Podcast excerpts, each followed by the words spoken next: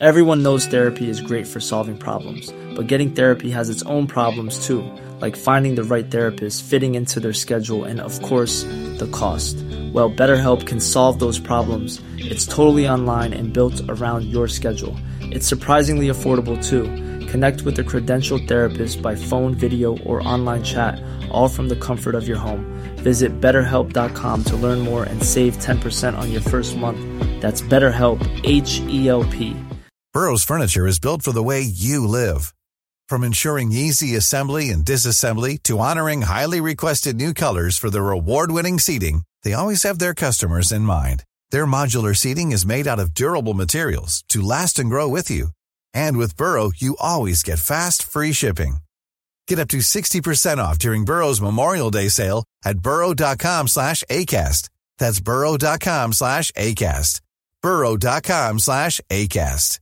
I'm Sandra, and I'm just the professional your small business was looking for. But you didn't hire me because you didn't use LinkedIn jobs. LinkedIn has professionals you can't find anywhere else, including those who aren't actively looking for a new job but might be open to the perfect role, like me. In a given month, over 70% of LinkedIn users don't visit other leading job sites. So if you're not looking on LinkedIn, you'll miss out on great candidates like Sandra. Start hiring professionals like a professional. Post your free job on linkedin.com/people today. سلام امیدوارم خوب باشید. من علی رجبزاده هستم و شما به پادکست آنارشی گوش می‌کنید.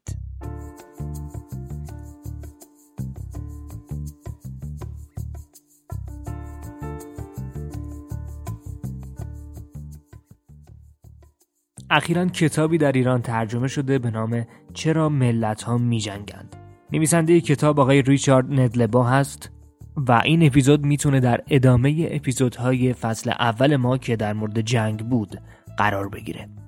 به همین واسطه دعوت کردم از آقای دکتر ولی گل محمدی و خانم دکتر آرمینا آرم تا درباره این کتاب که ترجمه کردن صحبت بکنیم.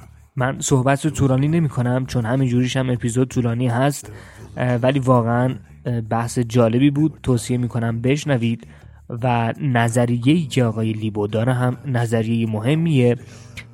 حتی فکر می‌کنم که این اپیزود پتانسیل این رو داشت که چار پنج ساعت هم طول بکشه چون میشه دونه به دونه نظری های جریان اصلی نظری هایی که قبلا در پادکست آنارچی رو گفتیم در برابر نظریه آقای لیبو و نظری های همطیف اون قرار بدیم که البته وقت نشد. پس بریم و گفتگوی من با آقای دکتر گل محمدی و خانم دکتر آرم رو بشنویم. There's torture and there's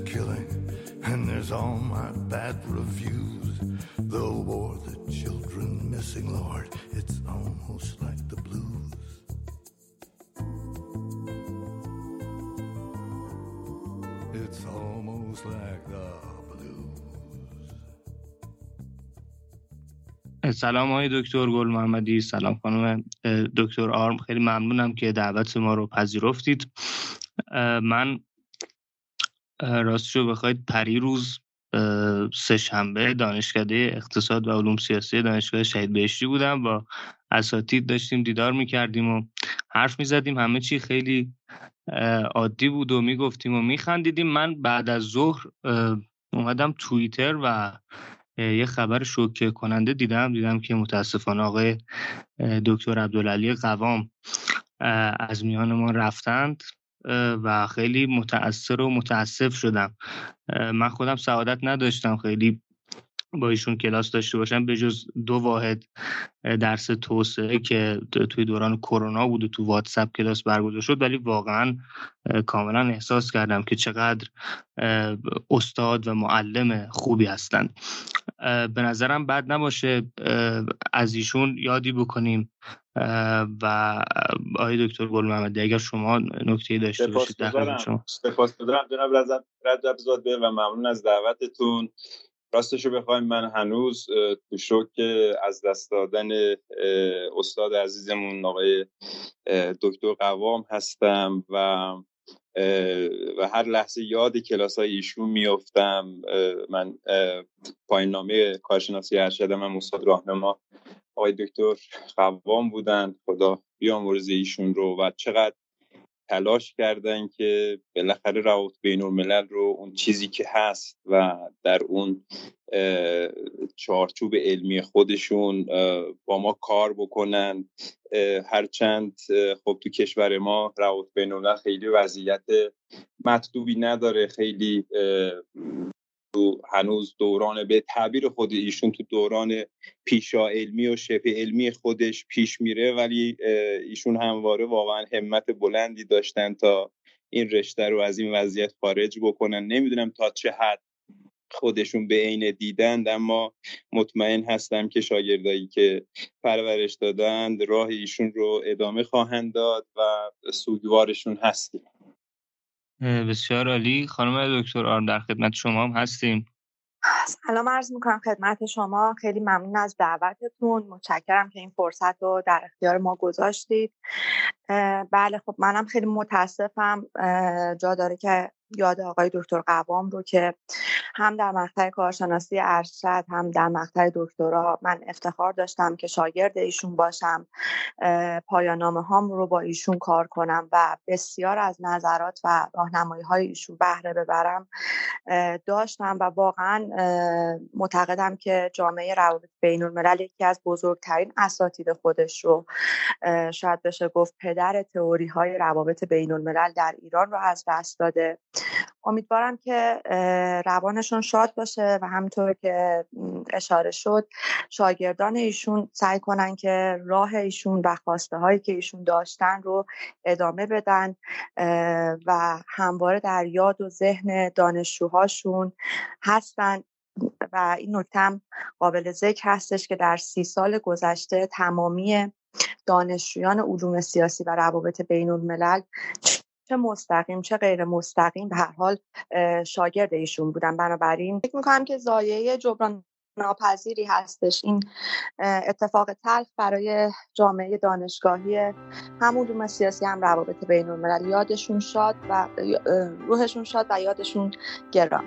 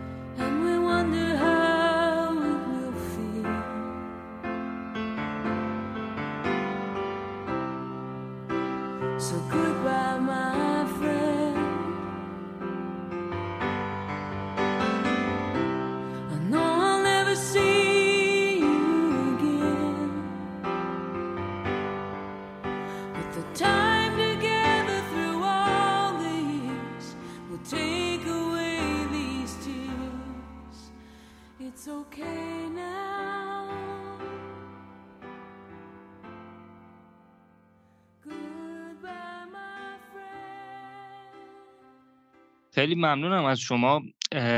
اگر موافق باشید ما فاصله بگیریم وارد بحث خودمون بشیم.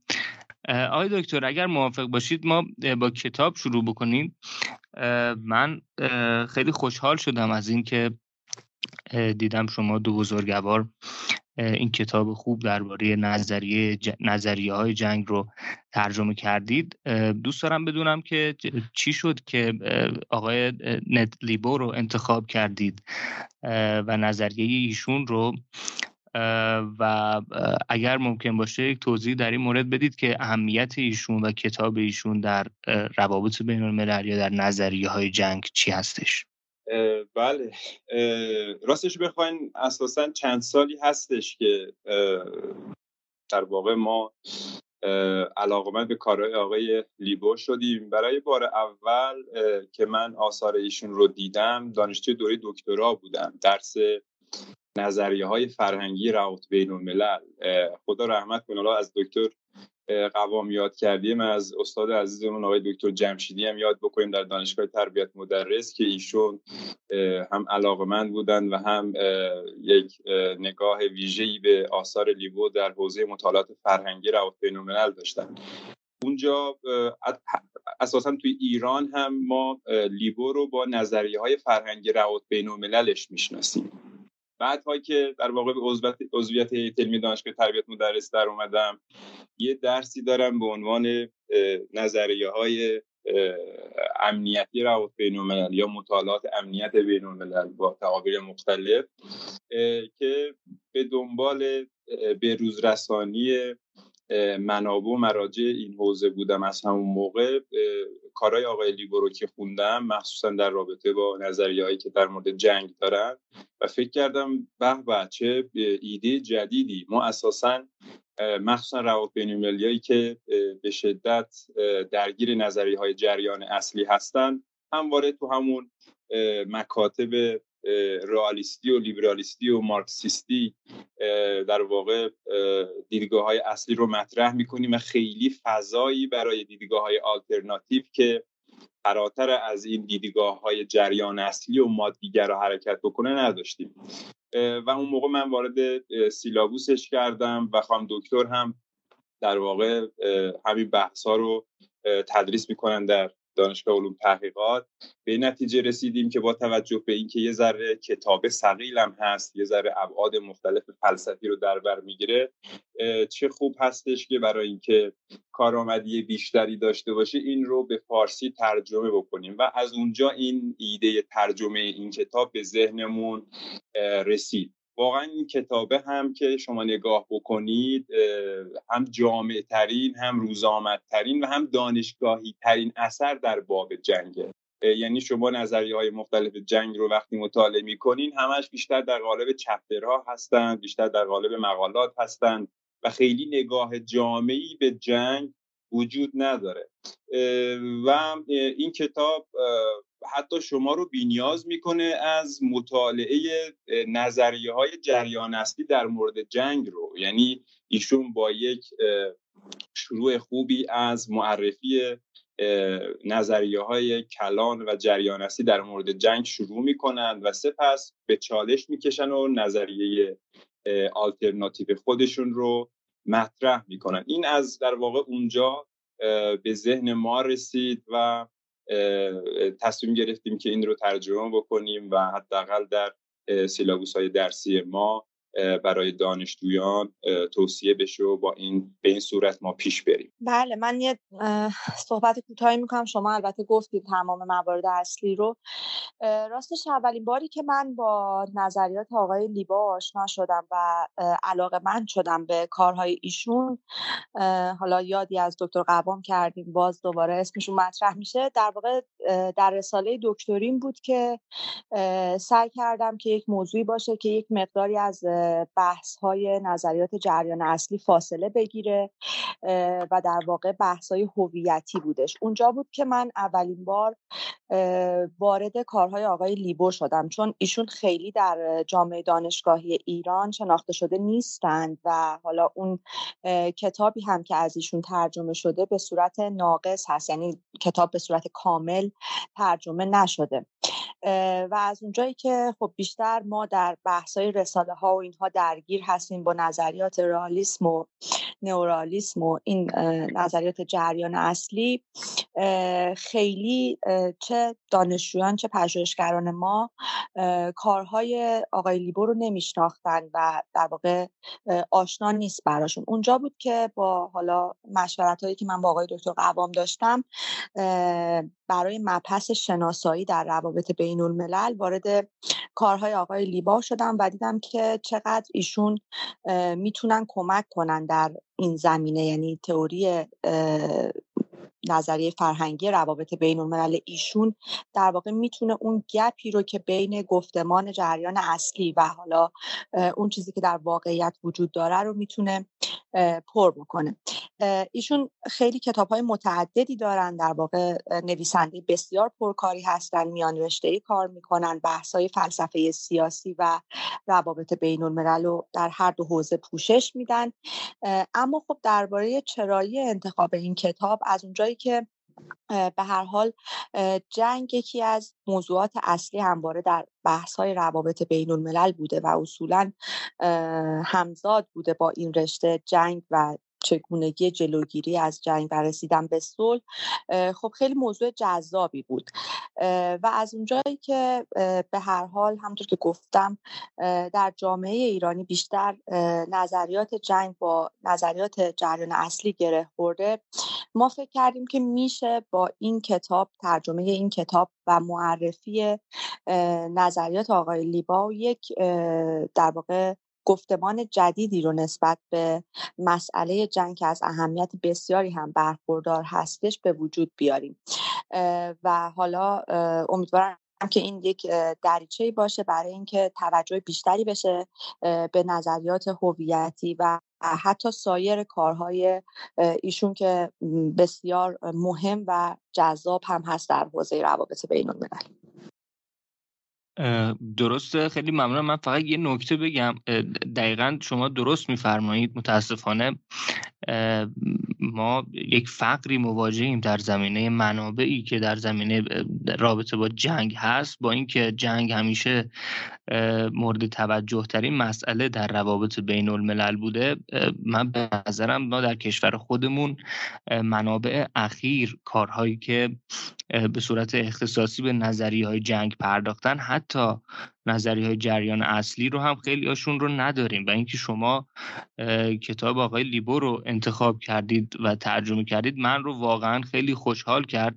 خصوصا با توجه به اینکه خودم هم دوست داشتم در پادکست فقط از جریان اصلی و نظری های رالیستی صحبت نکنیم و داشتم فکر می‌کردم که چیکار می‌تونم بکنم حتی به اون کتاب چرا جنگ آقای اینشتین اگر اشتباه نکنم فکر کردم. ولی خب واقعا خیلی کتاب غنی نیست اون کتاب. و خیلی خوشحال شدم که دیدم شما این کتاب آقای لیبو رو ترجمه کردید. آقای دکتر در خدمت شما هستیم. سپاسگزارم. خب ببینید با همین سوال اصلی کتاب و عنوان اصلی کتاب شروع بکنیم تا وارد این بشیم که بالاخره این طرح نوع آقای لیبو در باب جنگ و علل اون چی هستش؟ در مقابل جریان اصلی مخصوصا واقعی گرایی چه چیز جدیدی می‌خواد به ما بگه؟ و اساسا این مطالعاتی که انجام داده بر اساس چه داده ها و فکت هایی هستش که جمع آوری کرده؟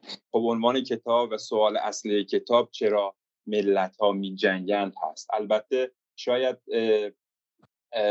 اگه وارد بحث های اصلی کتاب بشیم تو فصول مختلف احساسم این هستش که سوال اصلی رو می‌تونیم یه ذره گسترشش بدیم. چرا ملت ها می جنگند و چرا دولت ملت ها وارد جنگ هایی می شوند که می‌دونند احتمال پیروزیشون اندک هست یا می‌دونن که شکست می‌خورن.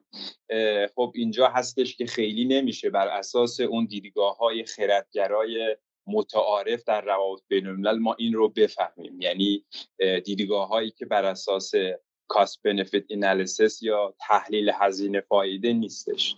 ببینید اساسا وقتی که ما کلیت روابط بین الملل رو نگاه می‌کنیم و اساسا مطالعات جنگ رو فراتر از روابط بین الملل در باب جنگ و علل اون اولین چارچوب فکری که به ذهن ما می‌رسه واقع گرایی هستش رئالیسم هستش.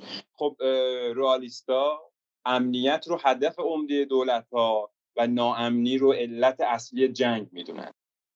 یعنی منازعه ویژگی ذاتی و ناگزیر سیاست بین الملل که در نتیجه برهم خوردن موازنه قدرت پدیدار میشه به ویژه اونایی که ساختارگرا هستند و متأخرتر هستند. حالا در مقابلش ما لیبرال ها رو هم داریم یعنی این هم بخشی از جریان اصلیه که بخش اعظمی از دیدگاه ها در رابطه با جنگ مخصوصا از قرن 17 18 به بعد رو به خودش اختصاص داده. لیبرال ها هم منازعه بیپایان بر سر ثروت و اساسا منافع مادی رو علل جنگ های تاریخ بشر می‌دونند. ما روایت های کلان رئالیسم لیبرالیسم و مارکسیسم به ویژه در طول قرن 20 رو با برجسته کردن متغیرهای مادی در شکل دهی به روابط افراد، جامعه و دولت ها اساسا یک نسخه از جهان متلاطمی رو به تصویر می‌کشه که در اون امیال مادی گویا انگیزه غالب محسوب میشه. اینجا در این چارچوب هم فرهنگ ها هویت ها ارزش ها و همون انگیزه های معنوی که در شکل به روابط بین الملل و اساسا روابطی میان ملت ها وجود داره نادیده انگاش نادیده انگاشته شده یا حداقل در بهترین حالتش وسیله برای بیشینه سازی قدرت تلقی شده.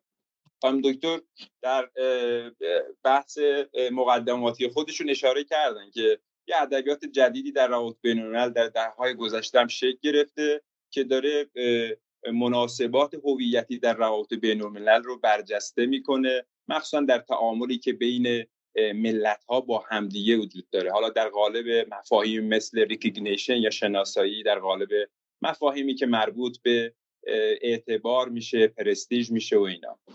اساسا مطالعات جنگ در یک نگاه کلان از سلطه این کلان روایت های مادیگرا هم در امان نبوده. یعنی مطالعات جنگ مثل مطالعات صلح مثل مطالعاتی که ما اساسا در, در سیاست خارجی داریم یا مطالعاتی که مربوط میشه به هر کدوم از این مفاهیم محوری روابط بین این هم مستثنا نیستش. اما آقای لیبو اساسا یه پروژه فکری جدیدی رو شروع کرده و می‌خواد تنه به تنه اون بزرگان روابط بین الملل بزنه.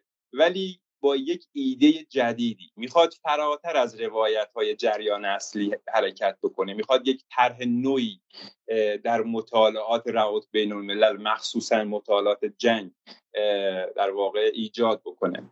خب آقای لیبو این دانشمند آمریکایی علوم سیاسی و روابط بین الملل استاد دانشگاه کینگز کالج لندن هستش و توی ایران اونایی که توی این حوزه مطالعه دارن یا دانشجو هستند اساسا ما او رو در ایران با نظریه های فرهنگی روابط بین الملل میشناسیمش.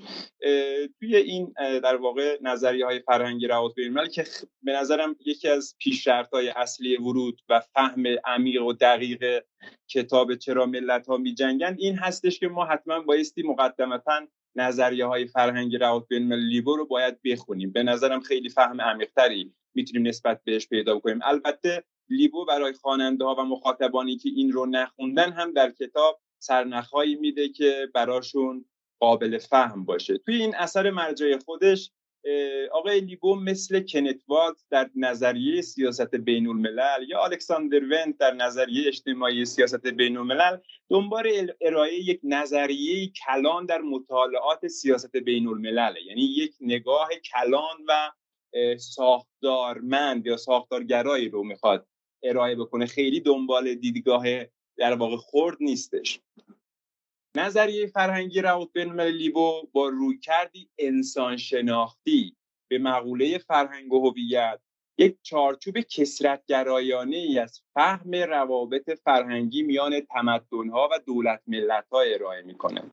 برخلاف نظریه های خردگرای جریان اصلی در روابط بین که بر مبنای انسان تکساحتی مادی آری از انگیزه های معنوی و انگاره استوارن این نظریه فرهنگی روابط بین آقای در واقع لیبو این خردگرایی رو اساسا ریزن رو خرد رو نه یک قایت مستقل بلکه متأثر از امیال معنوی انسان می‌دونه. میگه کنش های انسانی صرفا بر اساس خرد متعارف یا نیازهای متعارف نیست. قایت مستقل نیست. اینها یک پیش شرطی داره. به شدت متأثر از امیال های معنوی انسان ها هستش.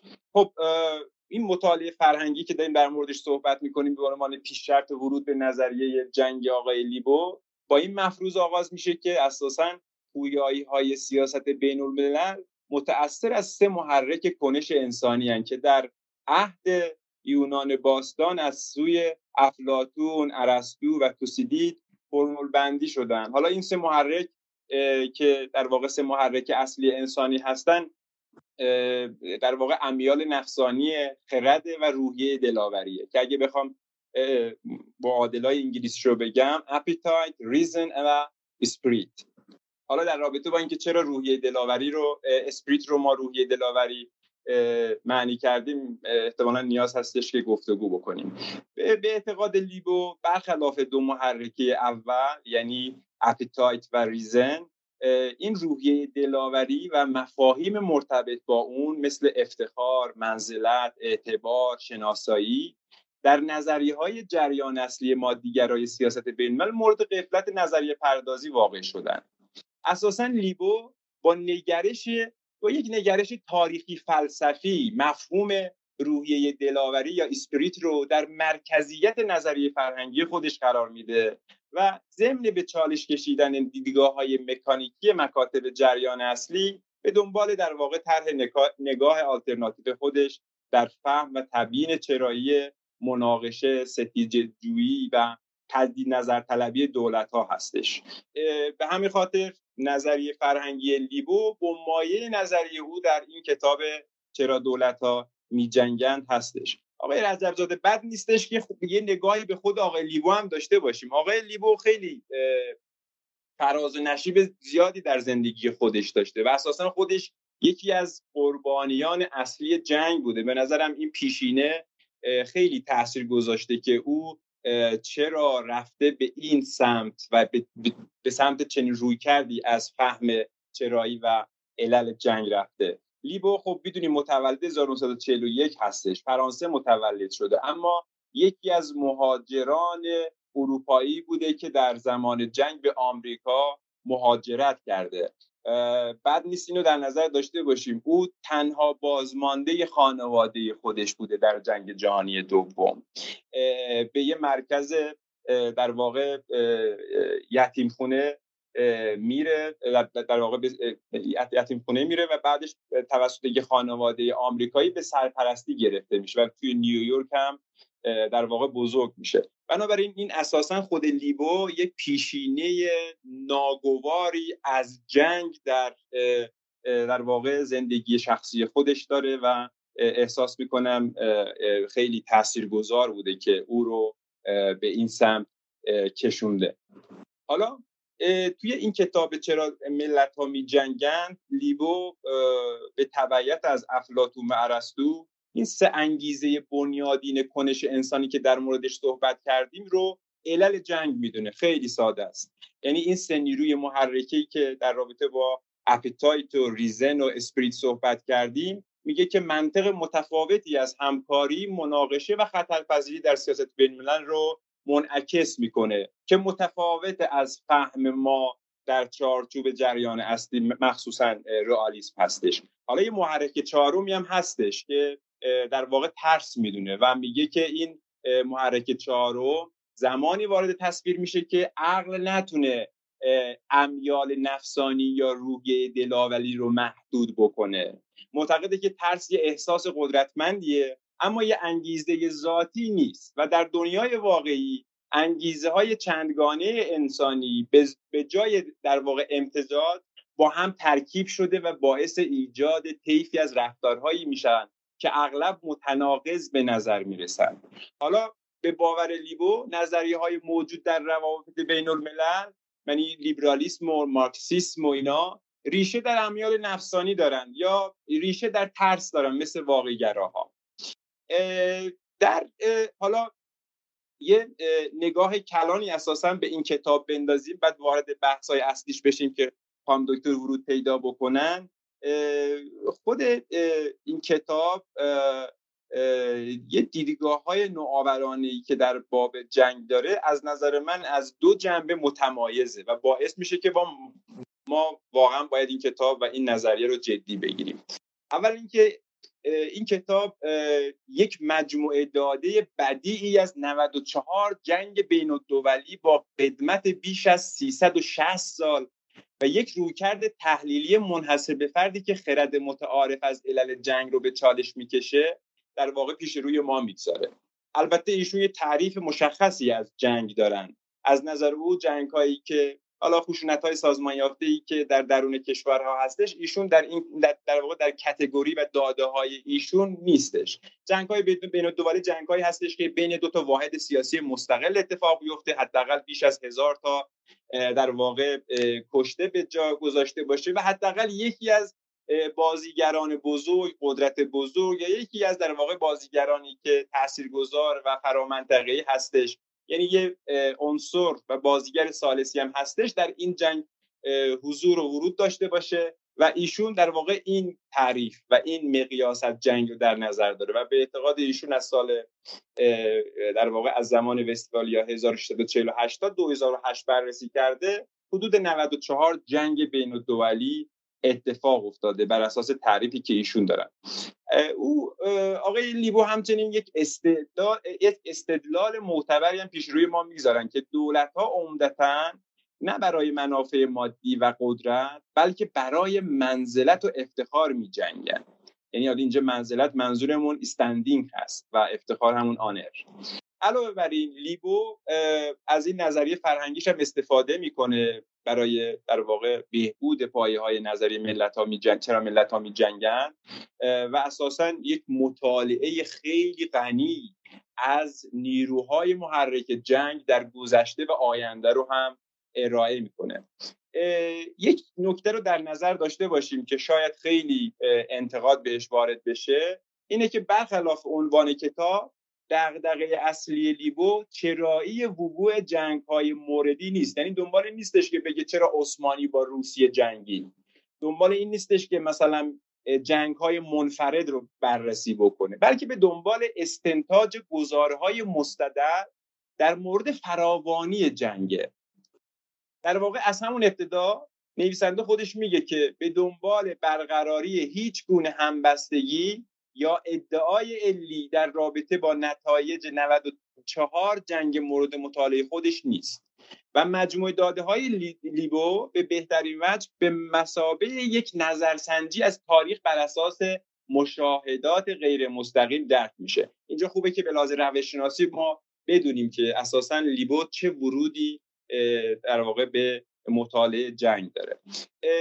فرض لیبو اینه که این انگیزه هایی که مرتبط با جنگ هستند در واقع زمانی هم که جنگی رخ نمیده به یک اندازه اهمیت دارن منظورم همون انگیزه هایی هستن که در موردش صحبت کردیم اون سه محرک اصلی. بنابراین وقتی که جنگ اتفاق نمیفته یا الان جنگی هم نیستش به همون میزان در واقع این انگیزه ها معتبر هستند بنابراین داده های او در مورد علل فوری جنگ چیزی به ما نمیگه. اما در مقابل اون دیدگاه های در واقع خورد دنبال درک فراوانی و ویژگی جنگ در طول قرنها هستش نه دلایل وقوع جنگ های خاص. یه چند تا ویژگی دیگه هم داره در واقع این کتاب که هم نقدهایی وجود داره بهش هم در واقع دیدگاه های مثبتی نسبت بهش وجود داره. من این نکته بگم دیگه در واقع بپردازیم به اون نگاه بدیش نسبت به جنگ با خام دکتر ادامه بدیم. ببینید در تبیین علل جنگ لیبو شش گزاره در باب چرایی آغاز, آغاز جنگ پیش روی ما می‌گذاره از همون ابتدا که ناظر بر این دغدغه ها و سوالات هستند. مثلا انواع دولت هایی که آغازگر جنگن انگیزه هایی که دولت ها رو به سمت جنگ سوق میدند بر علیه چه کسانی می جنگند شانس پیروزی و شکست اونها چه میزانه؟ و خطای محاسباتی چه نقشی در ورود رهبران به جنگ داره؟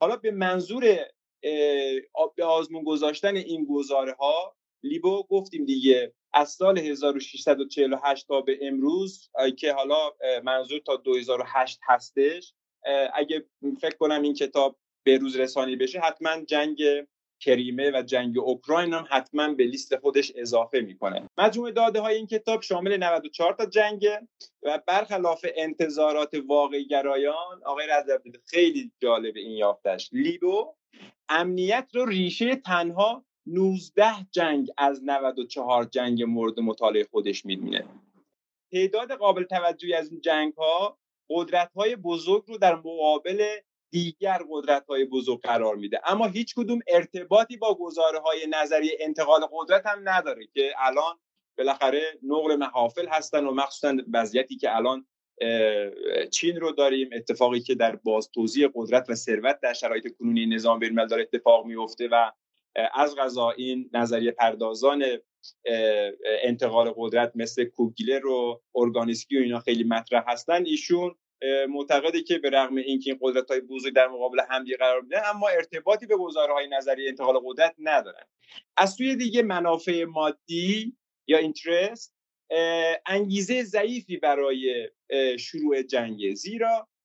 علت تنها هشت تا جنگ بوده که بیشتر اونها هم در قرن هجدهم رخ داده. تازه اتفاقات جدید در اقتصاد سیاسی بین افتاده. روندهای جدیدی در تولید ثروت اتفاق افتاده که این هم هر روز داره تعدادش و اعتبارش کاهش پیدا می‌کنه. علاوه بر این امنیت و منافع مادی گاهی در کنار هم و اغلب در ترکیب با سایر انگیزه ها عمل کردن. در برخی از این جنگ هایی که مورد مطالعه قرار گرفته توسط لیبو این انگیزه ها اغلب در درجه دوم اهمیت قرار دارن. در مقابل انگیزه ارتقای جایگاه یعنی من می‌خوام جایگاه بین المللی کشورم رو افزایش بدم. من می‌خوام کشور من مورد شناسایی بزرگان بین نظام بین قرار بگیره. همین انگیزه به عنوان محرک اولیه یا ثانویه ریشه 62 جنگ بین الدولی بوده در طول تاریخ. حالا یه عامل دیگه هم هست به نام انتقام یا ریونج که به مسابه تجلی روحیه دلاوری هم قلمداد میشه در کارهای آقای لیبو. در یازده تا جنگ دیگر هم دخیل بوده. حالا تردیدی وجود نداره که این اسپریت که داریم در موردش صحبت می‌کنیم به عنوان محرک اصلی جنگ در طول قرنها یک نوع در واقع ساختار انگیزه های به اصطلاح روح بنیان و پیامدهای اون رو پیش روی ما می‌گذاره که اساسا در روابط بین واقعا نادیده انگاشته شدن. خیلی ممنونم آقای دکتر. من فقط یه نکته درباره این مبحث روان روش شناختی که شما مطرح کردید بگم. فکر می‌کنم اگر اشتباه می‌کنم خانم دکتر بعدش من رو اصلاح بکنید. فکر می‌کنم داده هایی که آقای لیبو استفاده کرده داده های کو Correlates of War بوده که اتفاقا نظریه های جریان اصلی و کلا کارهای کمی که انجام میشه هم مرجع اصلیشون همین داده های Correlates of War هست و جالب این که شما البته دکتر فرمودید آقای لیبو اشاره می‌کنه تو کتابش که من کورلیشن رو و روابط بین این متغیرها و اینها رو قبول ندارم و فقط برای توصیف. از این داده ها استفاده می‌کنم. این هم بله. نکته جالبی بود در بله. روش شناسی همینطوره. بله. ولی بیشتر در نظر بگیریم که ایشون می‌خواد از فراوانی جنگ یک گزاره و یک فهم جدیدی رو استخراج بکنه و بگه که همه چیز هم امنیت و ثروت و قدرت نیستش. بعضی جاها اساس اون در واقع حالا کاگناتیو اپروچ یا رویکرد شناختی که ما به انسان داریم فراتر از ساحت یک انسان مادیگرا می‌تونه دست به کارهایی بزنه که خیلی بر اساس اینها قابل فهم نیستش. در واقع آقای لیبا یه جوری داره از روش شناسی خود جریان اصلی استفاده می‌کنه برای به چالش کشیدن مفروضات این نظریه ها و اتفاقا نکته کار ایشون همین مبحث هستش که با حالا نظریات انتقادی یا بقیه تئوری ها فاصله می‌گیره. این که از خود مفروضات به رالیسم و نورالیسم استفاده می‌کنه تا نشون بده که در واقع داده های اونها و در واقع نتایجی که اینها به دنبالش هستند خیلی دقیق و قابل استناد نمی‌تونه باشه.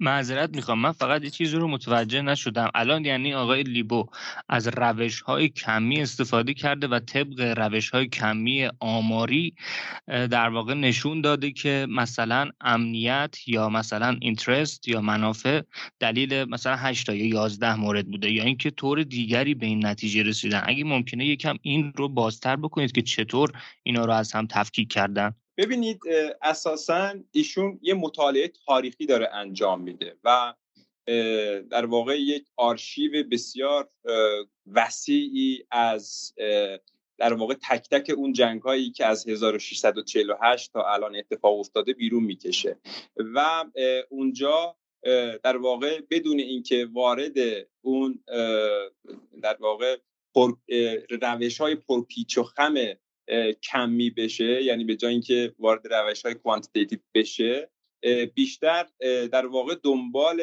شناسایی یا یافتن پاسخ در رابطه با این هستش که آغازگر جنگ چه کسی بوده. یعنی با آغازگر جنگ وارد این میشه که انگیزه اصلی اون آغازگر جنگ چی بوده. یعنی یک روش ترکیبی رو داره بیشتر به کار می‌بره. یعنی روشی هم هستش که به تعبیر شما خیلی در حوزه در واقع مطالعات جریان اصلی جنگ هم مرسوم هستش. ولی به اون معنا هم خیلی دنبال پیچیده کردن منازعات نظری خودش نسبت به جریان اصلی با در نظر گرفتن مطالعات کمی نیستش. یعنی بیشتر کارش یک mix qualitative quantitative هستش و داره تحلیل انجام میده با مطالعه‌ای که از انگیزه آغازگر جنگ داره. بسیار ممنونم. okay خانم دکتر در خدمت شما هستیم. بفرمایید نکاتتون رو. بله خب من می‌خوام یکم فراتر از صحبت کتاب و جنگ برم چون آقای دکتر به خوبی بحثای کتاب رو دارن آنالیز می‌کنن. اساسا از اونجایی که گفتم خدمتتون لیبا یک متفکری هستش که حوزه کاریش صرفا روابط بین الملل نیستش و وارد بحث های فلسفه سیاسی و بحث های هویتی و تاریخی میشه ما می‌تونیم یک در واقع نگاه کلانتری به نظریات ایشون داشته باشیم. اساسا فارغ از جنگ ایشون کنش انسانی رو ریشه کنش انسانی رو میاد بررسی می‌کنه و از اون می‌رسه به کنش میان کشورها یا دولتها.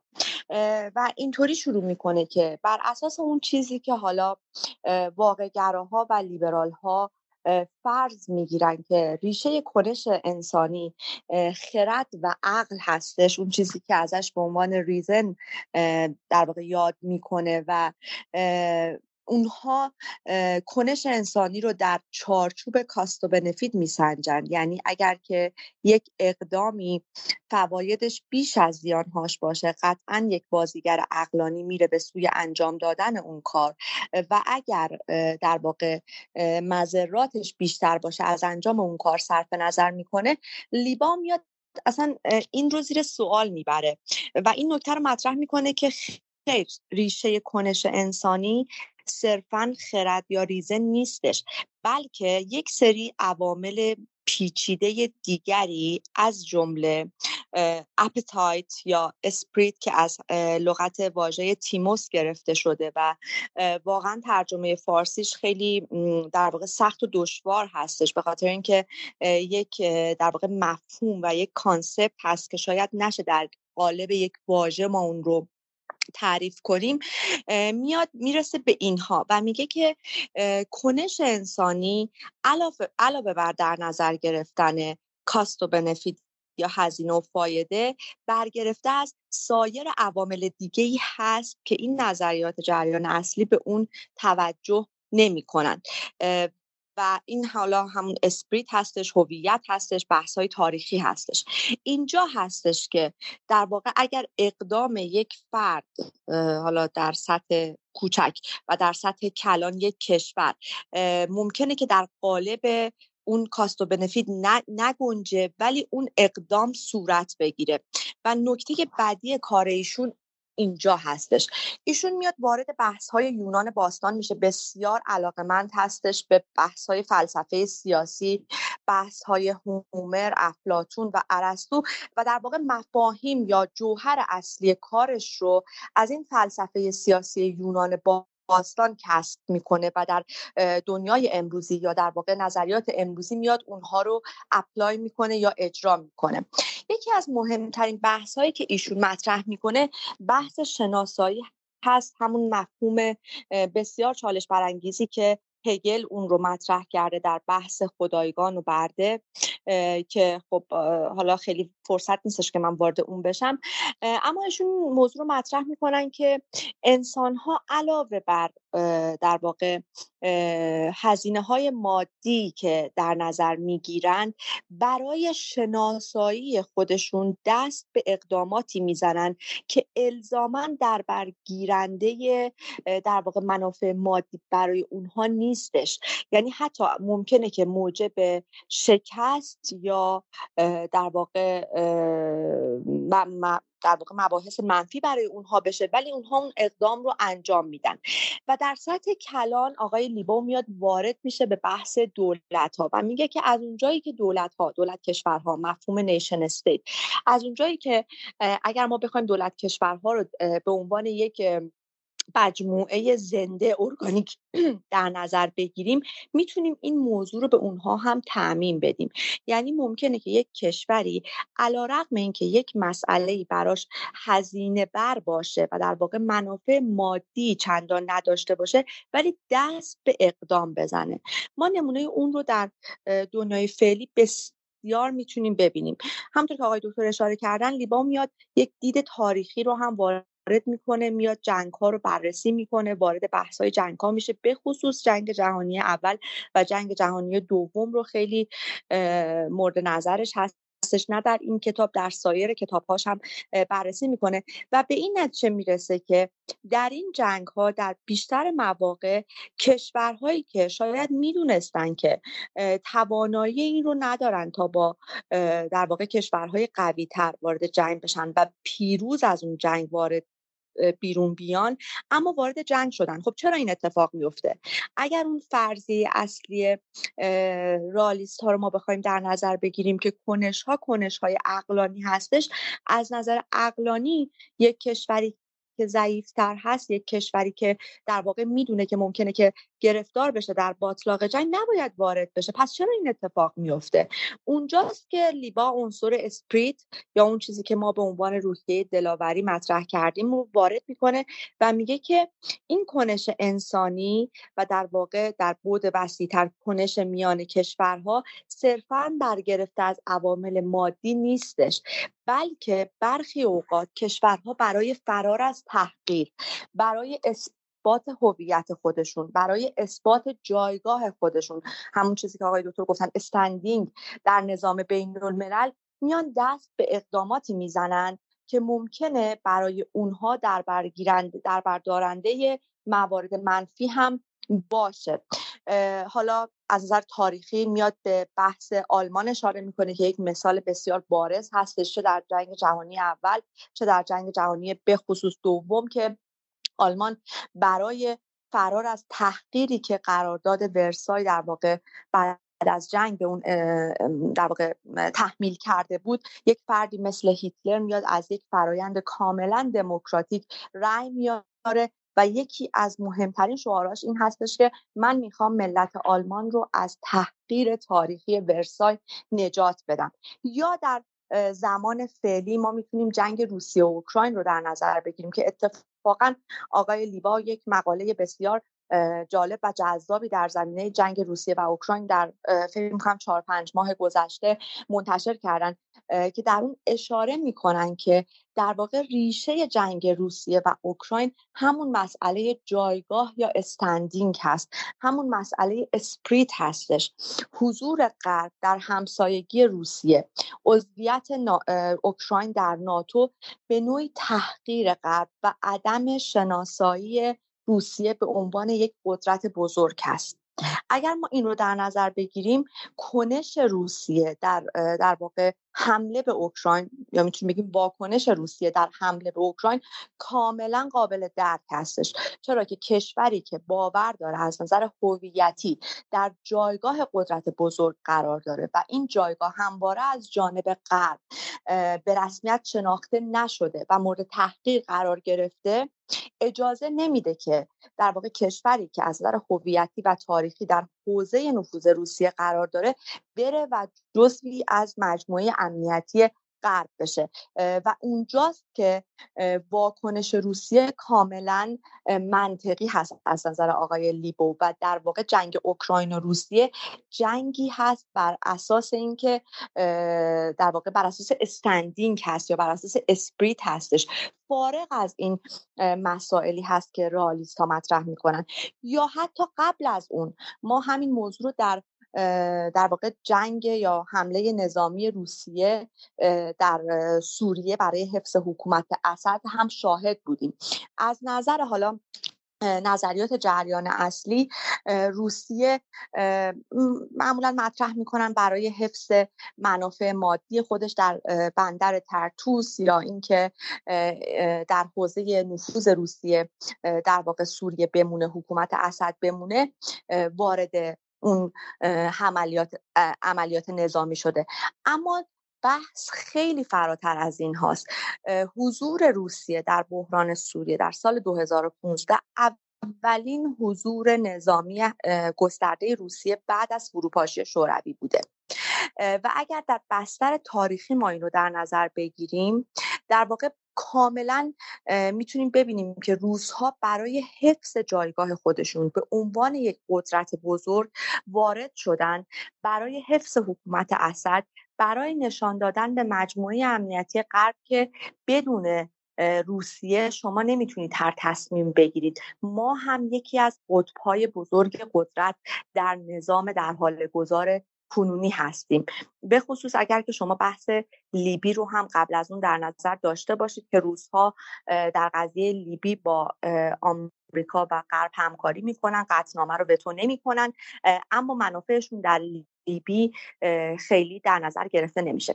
اگر تمام این مثال ها رو ما در نظر بگیریم آقای لیبا هم میاد در واقع با بررسی این جنگ ها با بررسی این تحولات یک گزاره فراتر از در واقع اون چیزی که در ساختار فکری بیشتر پژوهشگران روابط بین الملل قرار داره رو مطرح می‌کنه. و اون مبنی بر این هستش که همونطور که کنش انسانی صرفا برگرفته از منافع مادی نیست و در واقع انسان ها به عنوان ایندیویدوالز یا افراد صرفا بر اساس منافع مادی رفتار خودشون رو تنظیم نمی‌کنن و ممکنه بر اساس هویت خودشون و در واقع تحقیر یا حالا خشم یا سایر موارد هویتی اقدام بکنن کشورها هم از این امر مستثنا نیستند. و اینکه شما بخواین ورود کشورها به جنگ رو صرفا در چارچوب اون نظریات مادیگرایانه یا پوزیتیویستی مطرح بکنید این در واقع یک نگاه تقلیل گرایانه هستش. یک نکته قابل توجه دیگه هم اینجا مطرح میشه. اینکه خب این نظریه فرهنگی چه تفاوتی با سازه انگاری داره؟ چون سازه انگاری هم در واقع می‌خواد یک پلی بزنه و gap ی رو که بین نظریات جریان اصلی و حالا نظریات پوزیتیویستی هستش رو پر بکنه. از نظر آقای لیبو آرای آقای ونت و سایر سازه انگاران بسیار ارزشمند هست. اما ایشون باور دارن که سازنگاران همچنان در چارچوب رئالیسم دارن حرکت می‌کنن و توجه اونها به هویت به اون اندازه ای که باید باشه نیستش. این مفهوم اسپریتی که آقای لیبا مطرح می‌کنه ما به عنوان روحیه دلاوری ترجمه کردیم یک مفهوم بسیار گسترده هستش. یعنی واقعا یکی از سختترین کارها ترجمه spirit بوده. چون spirit در واقع از اندیشه و بنیان فکر فکری افلاتون در کتاب تیموس گرفته شده. و اگر حالا آشنایی داشته باشید به فلسفه سیاسی یا علاقه‌مند باشید می‌دونید که تیموس در واقع یک مجموعه ای از احساسات هست که در بر گرفته روحیه دلاوری خشم نفرت انتقام و همه اینها هستش. و اینجای کار آقای لیبو در واقع اینجا اون قسمتی که کار آقای لیبو رو برجسته می‌کنه این هست که ایشون از روابط بین الملل یک پلی می‌زنه به اندیشه سیاسی فلسفه سیاسی و در واقع آراء در واقع فیلسوفان باستان و اونها رو می‌خواد وارد بکنه به روابط بین الملل چیزی که نظریات جریان اصلی به خصوص رئالیسم که خب در واقع در دوران جنگ سرد و بعد از اون خیلی استفاده می شده در همه زمینه ها نمی‌تونه این رو توضیح بده. یعنی در واقع اصلا توجهی به بحث هویت شناسایی بحث های تاریخی نمی‌کنه و صرفا میاد محدود می‌کنه با یک نگاه تقلیل گرایانه کنش های کشورها و دولت ها رو در چارچوب کاست و بنفیت یا همون هزینه و فایده. بله خیلی ممنونم. من فقط یکم حالا اگه بشه من سوال بکنم از شما در مورد چیزی که برای خودم خیلی جالبه اینی که خب ما چطور می‌تونیم تشخیص بدیم که مثلا ترس یا ریونج یا استندینگ یا شهرت نمی‌دونم دلاوری هر کدوم از اینها عامل تصمیم گیر اصلی برای ورود یک کشور به جنگ بوده. اینکه ما چطور بتونیم تفکیک بکنیم اینها رو از هم یک بخشی از سواله. و یکی دیگه هم این که آیا در نظریه آقای لیبو در واقع این رهبران هستند که تصمیم می‌گیرند یک کشور وارد جنگ بشود یا نه. مثلا اگر ما فرض کنیم که هیتلر رهبر آلمان نبوده در اون دوران آیا جنگ صورت می گرفته یا نه؟ چون که در واقع نظریه های ساختاری روابط بین الملل از جمله همین نظریه پاور ترانزیشن یا گذار قدرت که ما هم توی این پادکست دربارش یکی دو تا اپیزود تا حالا داشتیم. معتقدم خیلی فرقی نمی‌کنه که چه کسی رهبر آلمان در جنگ جهانی اول یا دوم باشه. اینکه برابری قدرت دو تا کشور یا دو تا بلوک در حال تغییر باشه و یک قدرتی در حال افول باشه و یکی در حال خیزش به محض اینکه اینها به پاور پریتی برسن به برابری قدرت برسن احتمال جنگ وجود داره. حالا ممکنه که امروز یک رهبری تصمیم بگیره وارد جنگ بشه یا فردا یا چند سال بعد. این این چطور هست در نظریه آقای لیبو؟ حالا ببینید در پاسخ به این سوال به نظرم یه ذره گزاره های اصلی که آقای لیبو بهش می‌رسه یا به نحوی یافته های اصلیش و تعاریفی که از اونا داره یه نگاهی بهش بندازیم در واقع ملموستر میشه و معنادارتر میشه این بحث استندینگ و اسپریت به عنوان انگیزه و هدف عمده دولت ها در ورود به جنگ. اساسا ایشون میگه که یه نظریه در مورد جنگ باید نظریه در مورد صلح هم باشه. و خب معمولا تو ادبیات روابط بین الملل اینا دو تا مقوله جدا از همدیگه تلقی شدن. اگرچه در عمل هم راستای هم هستن. یعنی در امتداد این دوتا طیف صلح و جنگ با حالتهای مختلف همکاری و خشونت هم ما مواجهیم. حالا اصطلاح جنگ سرد در واقع برای نشان دادن این وضعیت بین این دوتا حالت هستش. ولی داستان اساسی این هستش که این یک وضعیت حقوقی هم هست. یعنی دولت ها ممکنه بدون اعلان قبلی وارد جنگ بشن و در واقع اینجا یه ذره فراتر از اون انگیزه های جریان اصلی حرکت می‌کنیم. همونطور که مثلا اتحاد جماهیر شوروی و ژاپن در مغولستان در سال 1939 و یا ایالات متحده و چین در جنگ کره در سال 1950 با هم دیگه وارد جنگ شدن. حالا ایشون در واقع تعریف کلانش اینه که هر مناقشه بین الدولی که بیش از هزار تا کشته داشته باشه به عنوان یک جنگ در نظر می‌گیره. حالا فارغ از اینکه قهرمانان داستان خودشون رو در یه جنگ بدونن یا ندونن. ایشون گزاره هاش رو در مورد پنج تا بازیگر طبقه بندی می‌کنه که در واقع سوال شما هم بجاست دیگه بالاخره ما چه پریتی یا چه جایگاهی برای این بازیگران که چه کسی تعیین می‌کنه که اینها در چه رده قرار دارند و اساسا انتقال قدرت چگونه به چالش کشیده میشه یا نظریه ای که در رابطه با توازن قدرت داریم.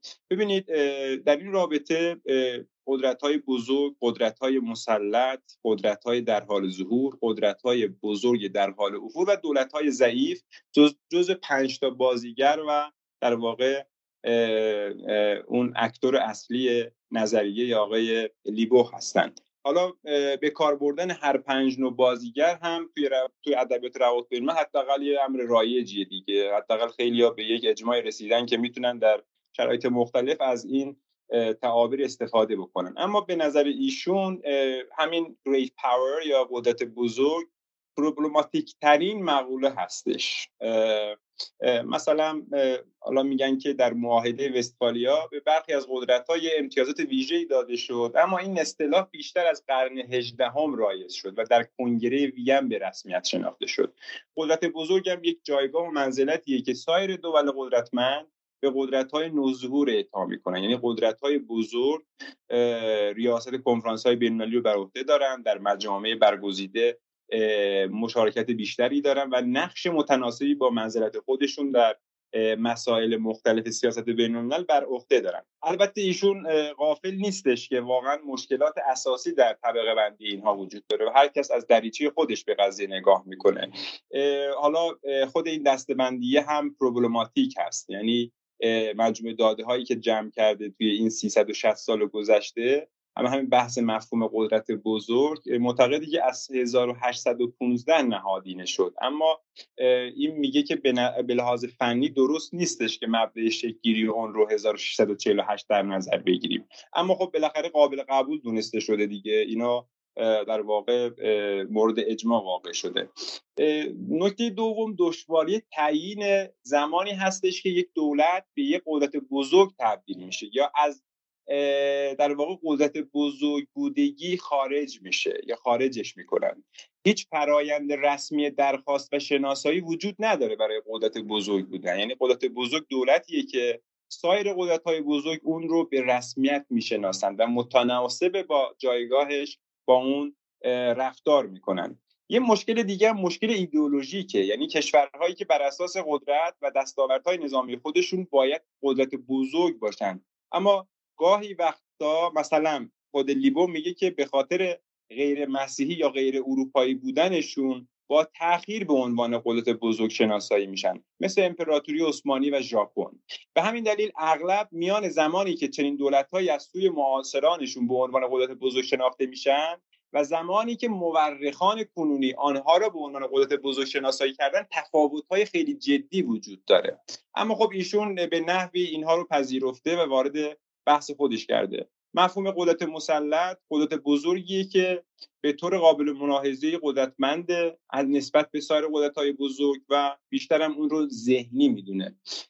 البته ما کتگوری های دیگه رو هم داریم در رابطه با قدرت های بزرگ در حال افول و قدرت های ضعیف که خیلی محوریت داره در فهم لیبو از جنگ. حالا در رابطه با رهبران بحث کردیم که چه نقشی دارن. ببین رهبران مختلف از نظر لیبو اهداف متفاوتی رو دنبال می‌کنن. خیلی اینجا به رابرت جرویس نزدیکتر میشه و اساسا میزان متفاوتی از درآمد کشور رو هم به ساخت و ساز نیروهای مسلح و سایر فعالیت های دفاعی و نظامیشون اختصاص میدن که نشون دهنده قدرت یا کسب اعتباره. مثلا لویی چهاردهم رو مثال می‌زنه که برای کسب شکوه و جلال منابع زیادی رو بهش اختصاص داده و خود و کشورش رو به شدت بدهکار کرده بود اون موقع. یا فردریک کبیر رو مثال می‌زنه که بیش از 75 درصد از درآمد پروس رو صرف ارتش می‌کنه. رقمی که با درآمدی که قدرت‌های بزرگ زمان او خرج می‌کردن به شدت تفاوت فاحشی داشته. یا در سال 2008 ایالات متحده که به تعبیر او همون پروس امروزی هستش 417 میلیارد دلار صرف هزینه دفاعی کرده. شما می‌دونید الان آمارای امروزی نزدیک به 700 خورده ای میلیارد دلار 800 میلیارد دلار هستش که آمریکا صرف هزینه های نظامی می‌کنه. خب این رقم میگه که خب 47 درصد از کل هزینه های دفاعی جهانه. اگرچه تولید ناخالص داخلی ایالات متحده حدود 20 درصد از میزان جی دی پی یا تولید ناخالص داخلی جهان رو تشکیل میده. بنابراین قدرت های بزرگی که به میزان نامتناسبی هزینه صرف نیروی نظامی می‌کنن بیشتر برای بردسته کردن فتوحاتشون نزد هم همتایان خودشون استفاده می‌کنن. یعنی بیشتر با هدف پرستیژ هستش که با قابلیت های مادی اونها معمولا در واقع همخانی نداره. منظور این هستش که بالاخره شما اگه جایگاه قدرت بزرگ بودن رو می‌خوای خیلی نباید چرتکه بندازی. وگرنه با اون هزینه های با, با اون در واقع دیدگاه های هزینه فایده خیلی در واقع به جایی نخواهید رسید و بایستی این موقعیت رو واگذار بکنید.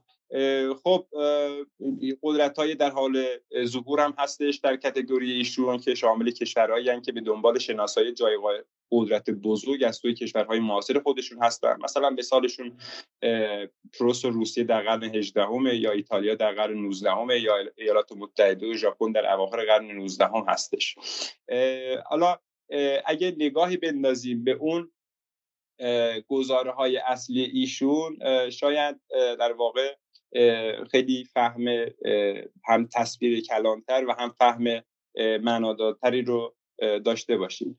البته این سوال رو هم در اسنای بحث داشتیم دیگه. ببینید ایشون مخالف این نیستش که بالاخره مطالعاتی که علل جنگ رو بر اساس تحلیل های همبستگی مطالعه می‌کنن سودمندی دارن. یعنی منکر این نیستش. اما مجموع داده هایی که ایشون جمع آوری کرده خودشون اعزام می‌کنن که خیلی کارایی مطلوبی ندارن و بیشتر توصیفی پیش رفتن. اما یک تمایز گذاری بین روش همبستگی و مشاهده هم ایجاد کردن و در موردش خیلی مفصل توضیح دادن که چه تمایزی بین اینها وجود داره همون همون بحث استراتژی های ابزرویشن اینجا به نظر ایشون روش مشاهده ای در بهترین حالت نوعی نظرسنجی غیر مستقیم تاریخیه که رفتار و اقدامات بازیگران و چرایی اونها رو بررسی می‌کنه. از این جهت هستش که در واقع از منابع ثانویه و گاهی اولیه استفاده می‌کنه تا نشان بده چه کسی مسئول جنگ بوده چرا وارد جنگ شده آغازگر جنگ کی بوده و در ادامه فراوانی و نتایج این جنگ ها رو بررسی می‌کنه. یعنی داده هایی که انگیزه های جنگ رو مشخص بکنه اما نه از طریق روش همبستگی به صورت مستقیم. حالا اگه یک نگاهی بندازیم به گزاره ها ایشون در واقع می‌دونین دیگه همونطور که خانم دکترم گفتن اساسا استندینگ رو در واقع مهمترین انگیزه جنگ می‌دونن نسبت به سایر انگیزه ها و اساسا این منزلت استندینگ رو ببخشید. چی؟ منزلت تعریف باید بکنیم یا ترجمه بکنیم البته spirit رو spirit رو محرک اصلی می‌دونن که خب در ارتباط مستقیم با standing هست spirit اونجا که بحث بله. self-esteem و عزت نفس مطرح میشه. بله نه. این در واقع spirit محرکه. منزلت به این معنا هدف دولت ها برای ورود به جنگ هستش. یعنی منزلت اینجا حالا ما تعابیر مختلفی از استندینگ داشتیم توی کتاب. منزلت مقام جایگاه که به فراخور متن از در واقع معادل های مختلفی استفاده کردیم که توی همون فصل اول توضیح مفصل دادیم که منظور از استندینگ چی هستش. حالا البته فکر می‌کنم جایگاه آقای دکتر فکر کنم جایگاه خیلی بهتر در واقع می‌تونه به مخاطب نشون بده دیگه یعنی در واقع جایگاهی که یک کشور در واقع از خودش داره ادراکی که از خودش داره در چه بله. رده خودش رو قرار میده اگر بله. یک بله بفهم همینطور یعنی وقتی از منزلت صحبت می‌کنیم منظورم همون جایگاه بینالمللی هستش منزلت حالا توی ادبیات زبان فارسی ما یه ذره احساس کنم واژه‌ای هستش که عمق در واقع معنایی مفهوم رو شاید بیشتر برسونه. ولی خب منظور از منزلت برای دولت ها همون جایگاه بین المللیشون هستش. حالا این منزلت یا جایگاهه به عنوان هدف عمده دولت ها در ورود به جنگ یعنی علل نشان دهنده رتبه در واقع نسبی دولت ها در نظام بین الملل هستش. یعنی رتبه بندی نسبی میان کشورها رو نشون میده. و ایشون گفتن دیگه یعنی لیگو میگه که به نظر من هم همین استندینگ مهمترین عامل جنگ هستش. حالا معذرت می‌خوام دکتر. الان یک بله. سوالی برام پیش اومد. اونم این که این جایگاه یا استندینگی که ایشون به عنوان مهمترین محرک ورود ملت ها یا دولت ها به جنگ مطرح می‌کنن رو ما چگونه می‌تونیم بسنجیم؟ چون فکر می‌کنم که نظری های جریان اصلی هم معتقدند که دولت ها برای همین برای اینکه جایگاه خودشون رو در نظام بین الملل حفظ بکنند یا ارتقا بدهند وارد جنگ میشن یا اصلا دارن حیات خودشون ادامه میدن. ولی فکر می‌کنم تعریف ها اینجاست که متفاوت میشه. اونها بله. میان میگن که منزلت یا جایگاه یک کشور مثلا بر اساس جی دی پی تعیین میشه یا بر اساس نمی‌دونم قدرت نظامیش تعیین میشه. می‌خوام بدونم آقای لیبو این منزلت رو چجوری؟ بفرمایید. بله بله. ببینید من اینو آقای دکتر اجازه می‌دید من اینو توضیح بله، بدم؟ ببینید یه بحثی که اینجا مطرح هستش بحث perception یا ادراک هستش. هر کشوری یک ادراکی از خودش داره که در واقع حالا میشه به عنوان self-image یا خودنگاره اون رو تعریف کرد. تفاوتی که در واقع من رو از دیگری متمایز می‌کنه خود رو از دیگری متمایز می‌کنه. از اونجایی که در واقع کشورها یک تعریف و یک ادراکی از خودشون دارن این ادراک از خود می‌تونه در کنش اونها در عرصه نظام بین الملل خودش رو نشون بده. به عنوان مثال کشوری که خودنگاره قدرت بزرگ یا قدرت منطقه ای از خودش داره وظایفی در در واقع وظایف یا در واقع بایسته هایی رو در واقع در به عنوان قدرت بزرگ یا قدرت منطقه ای مطرح می‌کنه. به عنوان مثال اگر روسیه خودش رو یک خودنگاره قدرت بزرگ از خودش داره این توقع ازش وجود داره که به عنوان یک قدرت بزرگ در عرصه روابط بین الملل رفتار کنه. یا اگر ایران یک تصویری از خودش به عنوان قدرت منطقه‌ای یا هژمون منطقه‌ای داره این در واقع تلقی ازش میره که به عنوان یک قدرت منطقه‌ای رفتار کنه. اینجاست که بحث شناسایی مطرح میشه. یعنی نکته اساسی آقای لیبو اینجاست. حالا اگر این self-image یا خودنگاره از طرف other یا دیگری مورد شناسایی قرار بگیره که خب قرار گرفته. اگر قرار نگیره که ما می‌تونیم در بحث حالا آلمان در بحث روسیه در بحث ایران اون رو مثال بزنیم اینجاست که کانفلیکت ایجاد میشه و اون کشور برای اینکه بخواد اثبات کنه که اون پرسپشنش درسته یا خودنگارش درسته وارد کنش های نامتعارف ممکنه بشه. اون چیزی که حالا رئالیستا بهش میگن در واقع توسعه طلبی یا در واقع تهاجم تهاجمی رفتار تهاجمی در سیاست خارجی. و نکته دیگه ای که هست اینه که آقای لیبا منکر این نمیشه که در واقع انگیزه های مادی هم مؤثر هستند در کنش کشورها و ورود اونها به جنگ بلکه نکته اساسی ایشون این هستش که در کنار اون کنش مادی مهمترین عاملی که نادیده گرفته شده بحث جایگاه بحث اسپریت بحث هویت هستش که می‌تونه کمک کنه ما ادراک بهتری از کنش سیاست خارجی کشورها داشته باشیم. و این نکته ای هستش که ایشون اشاره می‌کنه. نه اینکه منکر بشه که اصلا به طور کلی کنش انگیزه های مادی هیچ گونه در واقع توجیهی نداره در ورود کشورها به جنگ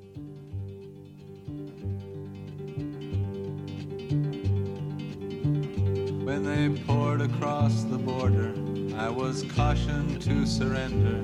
This I could not do. I took my gun and vanished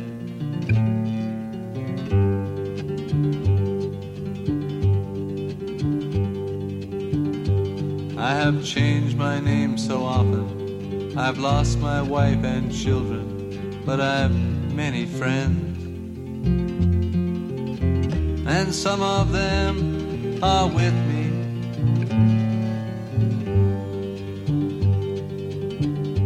An old woman gave us shelter, kept us hidden in the garret. Then the soldiers came. She died بله ببینید یه در واقع طبقه بندی که ایشون انجام میدن رتبه بندی یه کتگوری دارن به نام perceived leading power. یه دونه هم طبقه بندی دارن objective leading power. اینجا در واقع کاری که آقای لیبو کرده یکی از نتایج کارهای پژوهشی خودشون که با والنتینو انجام داده وارد این بحث خودش کرده که چیکار کرده؟ تولید ناخالص داخلی یک کشور رو ضرب در کل جمعیتش و میزان بودجه نظامی یعنی هزینه های نظامیش کرده تا قدرت اون رو رتبه بندیش رو اون چیزی که هست نشون بده و بر اساس اون آرشیف های تاریخی هم که وجود داره به نحوی در واقع اون پرسیبد رو هم که خانم دکتر در موردش صحبت کردن رو هم در واقع بیاره و اینها رو در ترکیب با همدیگه رتبه بندیشون رو نشون بده. مثلا اگه نگاه بندازیم شما ببینید توی اساسا تو امپراتوری ها تولید ناخالص داخلی و جمعیت مناطق همجوار درست لحاظ شده. ولی اون داده هایی که در دسترس اونها هستش این اجازه رو بهشون داده که حداقل رتبه بندی دولت ها رو و اینکه چه وزنی دارن رو نشون بده. و مثلا روسیه رو امپراتوری عثمانی رو یا ژاپن رو در حالتهای مختلف مثال می‌زنه یا در جهان کنونی مثلا به نظر او ایالات متحده آمریکا یک قدرت پیشروی مسلطه ولی خب چین یک قدرت پیشرو چالشگره. ولی خب جهان برداشتی که از منزلت یا جایگاه بین ایالات متحده داره به شدت میره تو آمارهای تولید ناخالص داخلیش ضرب جمعیتش و میزان بودجه نظامی که در واقع مصرف می‌کنه در این رابطه. حالا اگه سوالی نیست به این گزاره ها بپردازیم آقای رجب زاده بفرمایید خواهش می‌کنم. ببینید اساسا انگیزه های مختلف رو در موردش صحبت کردیم. حالا اینجا وقتی از جایگاه و خشم و انتقام و اینا صحبت می‌کنیم ایشون معتقده که اینا تجلی و نشان دهنده همون اسپریت هستش و اینجا معتقد هستش که جنگ هایی که با انگیزه انتقام هم اتفاق میفتن همواره تلاش بیشتر برای بازپسگیری قلمروی بوده که متخاصمان در جنگ های قبلی تصرف کرده بودند. بنابراین واژه ها در رابطه با اون مسئله اسپریت به عنوان محرک اصلی تجلیش به حالت بیرونیش بسیار متنوع هستش و شاید یکی از بحثایی که یه ذره گیج کننده هستش برای مخاطب عدم وجود مفاهیم و واجه های سرراستی هستش که ما عادت کردیم در نظری های جریان اصلی. البته اونایی که جریان اصلی نیستن این رو یک نقطه قوت هم می‌دونن. خب ببینید به نظر آقای لیبو این گزاره شش تا گزاره اصلی داره. با این شناخت و تعریفی که از مرتبت و تعریفی که از قدرت بزرگ قدرت بزرگ در حال وجود در حال ظهور و دولت های ضعیف داریم ایشون با این با اتکا به این پنج تا بازیگر و عوامل مختلفی که به لحاظ آرشیوی دیتا و داده جمع کرده به 6 تا گزاره رسیده. اولین گزارش اینه که تهاجمی ترین دولت ها قدرت های در حال ظهوری که خواهان شناسایی به عنوان قدرت بزرگند و همچنین قدرت های بزرگ مسلطی که به دنبال هژمونی هستند. یعنی 119 کشور آغاز یعنی از مجموعه دادهایی که نگاه می‌کنیم می‌بینیم که 119 تا از این کشورها آغازگر 94 جنگ بودند با در نظر گرفتن این نکته که برخی جنگ ها چندین آغازگر جنگ داشتن البته دیگه چون تعدادش بالا میره. یا جنگ های متعدد با آغازگرهای مختلف بودن. ببینید قدرت های مسلط 24 جنگ و قدرت های در حال ظهور 27 جنگ رو آغاز کردند با همدیگه اینا مسئول 47 جنگ از 94 جنگ بودن. مخصوصا اینکه ایشون تاکید می‌کنه که چهار تا جنگ رو هم مشترکن آغاز کردن که توی پیوست کتاب به خوبی اینها در یک جدولی آورده شده توی 20 صفحه که خیلی داده جالبی هم هستش. یا 46 درصد از جنگ هایی که بین سالهای 1648 و 2003 رخ داده در واقع مسئول اصلیش رو قدرت های مسلط و قدرت های در حال ظهور می‌بینه. این قدرت های بزرگ 49 جنگ 52 درصد رو آغاز کردند. که کمتر از نیمی از اونها علیه یک قدرت برتر یا قدرت بزرگ دیگه بوده. جنگ های قدرت های بزرگ علیه قدرت های مسلط اغلب در اتحاد با دیگر قدرت های بزرگ و بخشی از تلاش جمعی برای جلوگیری از دستیابی قدرت مسلط به هژمونی بوده. مثلا ائتلاف های متعدد علیه ناپلئون در سال 1815 نمونه از این دسته در واقع اتحادسازی قدرت های بزرگ برای اینکه یه قدرت مسلط رو نذارن که هژمون بشه. حالا وارد گزاره بعدی بشیم چون خیلی مفصل هر کدوم از این گزاره ها یک در واقع ترغیب برای مخاطبان ایجاد بشه که حتما به کتاب رجوع بکنن. گزاره دومشون این هستش که قدرت های در حال ظهور و قدرت های مسلط به ندرت با یکدیگر وارد جنگ میشن. در حالی که ما مثلا توی انتقال قدرت و اینا میگیم که در واقع علت اصلی جنگ همین. ولی اینجا ایشون میگه که قدرت در حال زور و قدرت های مسلط به ندرت با یکدیگر وارد جنگ میشن. اگه این اتفاقا بیفته قدرت های در, در حال ظهور حداقل با یک قدرت بزرگ متحد بشه مثلا نگاهشون این هستش که قدرت های مسلط 24 جنگ و قدرت های در حال ظهور 27 جنگ رو آغاز کردن. اونا تنها میگه که در دو تا مورد ما در تاریخ داریم که با یکدیگر درگیر شده باشن مثلا در ادامه جنگ 1648 1635 علیه اسپانیا. مثلا فرانسه در سال 1648 به اسپانیا حمله می‌کنه و جنگ ده سالی رو برای جانشینی همین هابسبورگ ها که حالا تحت کنترل اتریش و اسپانیا هلند بوده به عنوان قدرت مسلط در اروپا آغاز می‌کنه.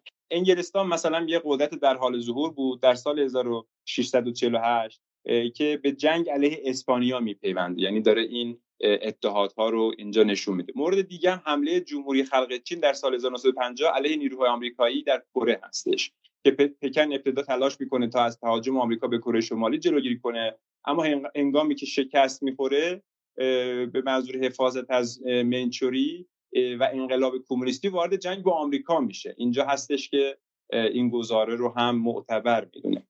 یا گزاره سوم این هستش که اهداف تهاجمی مرجح قدرت های مسلط و در حال ظهور اغلب قدرت های بزرگ در حال افول و دولت های ضعیف هستند یعنی تومه اصلی قدرت های مسلط و در حال ظهور معمولا یا قدرت های بزرگ در حال افولن یا دولت های ضعیف هم. مثلا امپراتوری عثمانی جنگ هایی که مثلا با روسیه داشته که یه قدرت بزرگ در حال افول بوده و یه تومه بسیار چربی برای روس ها قلم داد میشه. اونا همچنین در واقع تومه قدرت های بزرگی میشن که به صورت موقت ضعیف تلقی میشن. حداقل اون پرسیو فرتی که اونا دارن که خانم دکتر در موردش صحبت کرد. حالا باز میگه که ترجیحا در اتحاد با دیگر قدرت های بزرگ. میگه که طرف ضعیفتر و قدرت های در حال حضور که زمانی قدرت بزرگ بودن تو طول تاریخ همیشه اهداف نسبتا نرم ابزار کم هزینه برای نمایش قدرت نظامی و ارتقاء جایگاه بین‌المللی کشورها بودند. از سمت دیگه قدرت های مسلط 23 تا جنگ رو آغاز کردن که هیچ کدوم علیه قدرت های در حال ظهور نبوده. اونا نه جنگ علیه قدرت بزرگ پنج جنگ علیه قدرت در حال ظهور و ده جنگ علیه قدرت ضعیف رو آغاز کردن. حالا بایستی کتاب رو ببینیم این کیس های مختلف رو. مثلا لوی 14 هم دو بار به هلند حمله می‌کنه تو سالهای 1672 و 1683 که در واقع پایگاه دارایی های اروپایی اسپانیا و در انتهای یک حد تدارکات طولانی به نام جاده اسپانیا بوده که داستان مفصلی داره در موردش هم فیلم ساخته شده. یا ایشون گزاره چهارمشون این هستش که جنگ های به اصطلاح هژمونیک یعنی جنگ هایی که بیشتر بیشتر یا اگه نگیم همه قدرت های بزرگ تقریبا میگه که این جنگ های به اصطلاح هژمونی که توی روابط بین الملل ادبیات روابط بین الملل امروزی ما خیلی هم خواهان داره مخصوصا در رابطه با خیزش قدرت های از جنس چین میگه همه تصادفی و نتیجه تشدید ناخواسته تنش بودند. از نگاه ایشون جنگ های هژمونیک اساسا یک مفهوم پویاییه که بر اساس قدرت طرفهای متخاصم و نتیجه جنگ در تعیین توزیع قدرت در نظام بین تعریف میشه. اما حالا بیشتر تو همون در قالب نظری های انتقال قدرت یا نوواقع گرایی رو می‌فهمیم. ایشون خیلی اجتناب می‌کنه از این واژه ها میگه جنگ هژمونیک به جای اینکه منطقی بیطرف برای آزمون تبیین های رقیب در مورد جنگ باشه دلایل خاصی رو در نظر می‌گیری که خیلی کمک کننده نیستن. به جای این ایشون از مفهوم سیستماتیک وور یا جنگ های سیستمیک یا نمی‌دونم جنگ های مثلا فراگیرتر استفاده می‌کنه تا نشون بده که در واقع چه تعاملات پویایی هایی برای تبدیل شدن به هژمونی توسط قدرت های بزرگ در حال ظهور یا قدرت های مسلط اتفاق میفته و گزاری پنجشون این هستش که تشدید ناخواسته تنش و سوء محاسبه از موازنه قدرت که والسو اینا روش تاکید می‌کنن نسبت به اطلاعات ناقص به مراتب دلایل عمیقتری از چرایی جنگ رو ارائه میدن. ایشون خیلی روی miscalculation misperception خیلی در واقع تاکید دارن و اینجا رویکردهای شناختی رو هم وارد تحلیل های خودشون می‌کنن. حالا باز تاکید می‌کنیم یک نظریه های خردگرا نقش این miscalculation یا سوء محاسبات در آغاز جنگ رو در نظر می‌گیرن. با وجود این فرض می‌کنن که آغازگر بالقوه جنگ تلاش های اقلایی در برآورده از توازن نظامی ارائه میدن و راهبردهایی رو هم میچینن تا برتری نظامی نسبت به دشمنان خودشون داشته باشن. ولی این گونه نیست. یعنی حداقل کیس های مختلفی که مطالعه کرده مخصوصا در یعنی مخصوصا تو اوج برخوردهای قدرت های بزرگ در یک وضعیت چند قطبی اینها رو به خوبی نشون میده. گزارش شیش و آخرشون هم این هستش که قدرت های ضعیف و رو به زوال یا در حال افول به ندرت آغازگر جنگ علیه قدرت های بزرگن. و این هم خب خیلی منافات و مناقشه با اون دیدگاه های جریان اصلی نداره. میگه که قدرت های در حال افول 14 جنگ و قدرت های ضعیف چهار تا جنگ رو آغاز کردن. در مجموع قدرت های بزرگ هدف چهار مورد از این جنگ ها بودن. 11 جنگ از این 14 تا جنگ علیه قدرت بزرگ یک جنگ انتقام جویانه بوده که در اونجا قدرت های در حال افول یا ضعیف برای بازپسگیری روی که در جنگ های قبلی به قدرت های بزرگ باخته بودن بیشتر دنبال این بودن که اون رو از تصرف او خارج بکنن و هیچ وقت موفق نبودن. حالا کیس امپراتوری عثمانی در مقابل روسیه که در حال ظهور بود اون موقع خیلی کیس مناسبی می‌تونه باشه اینجا. بسیار عالی. ممنونم از شما خانم دکتر آرم در خدمت شما هستیم درباره اون بخش کتاب در مورد آینده جنگ. بله خیلی ممنون. خب آقای دکتر به خوبی این گزاره هایی رو که آقای لیباو در واقع مطرح کردن و اونها رو بررسی کردن و در برخی موارد به چالش کشیدن رو مطرح کردن. در مورد آینده جنگ ایشون یک سری در واقع نظریاتی دارن که برمیگرده به در واقع فرهنگ سیاسی کشورها. اینجا لازم من باز این موضوع رو تاکید کنم روش که برخلاف اونچه که رالیست ها به خصوص حالا واقع های ساختاری تاکید می‌کنن که در واقع فشارهای ساختاری هستش که کنش سیاسی سیاست خارجی کشورها رو شکل میده و روی اون تاکید می‌کنن و به درون کشورها توجه نمی‌کنن. آقای لیبا میاد میگه که اتفاقا فرهنگ سیاسی خیلی تاثیر زیادی داره در دیدگاه و نگرش کشورها راجع به جنگ.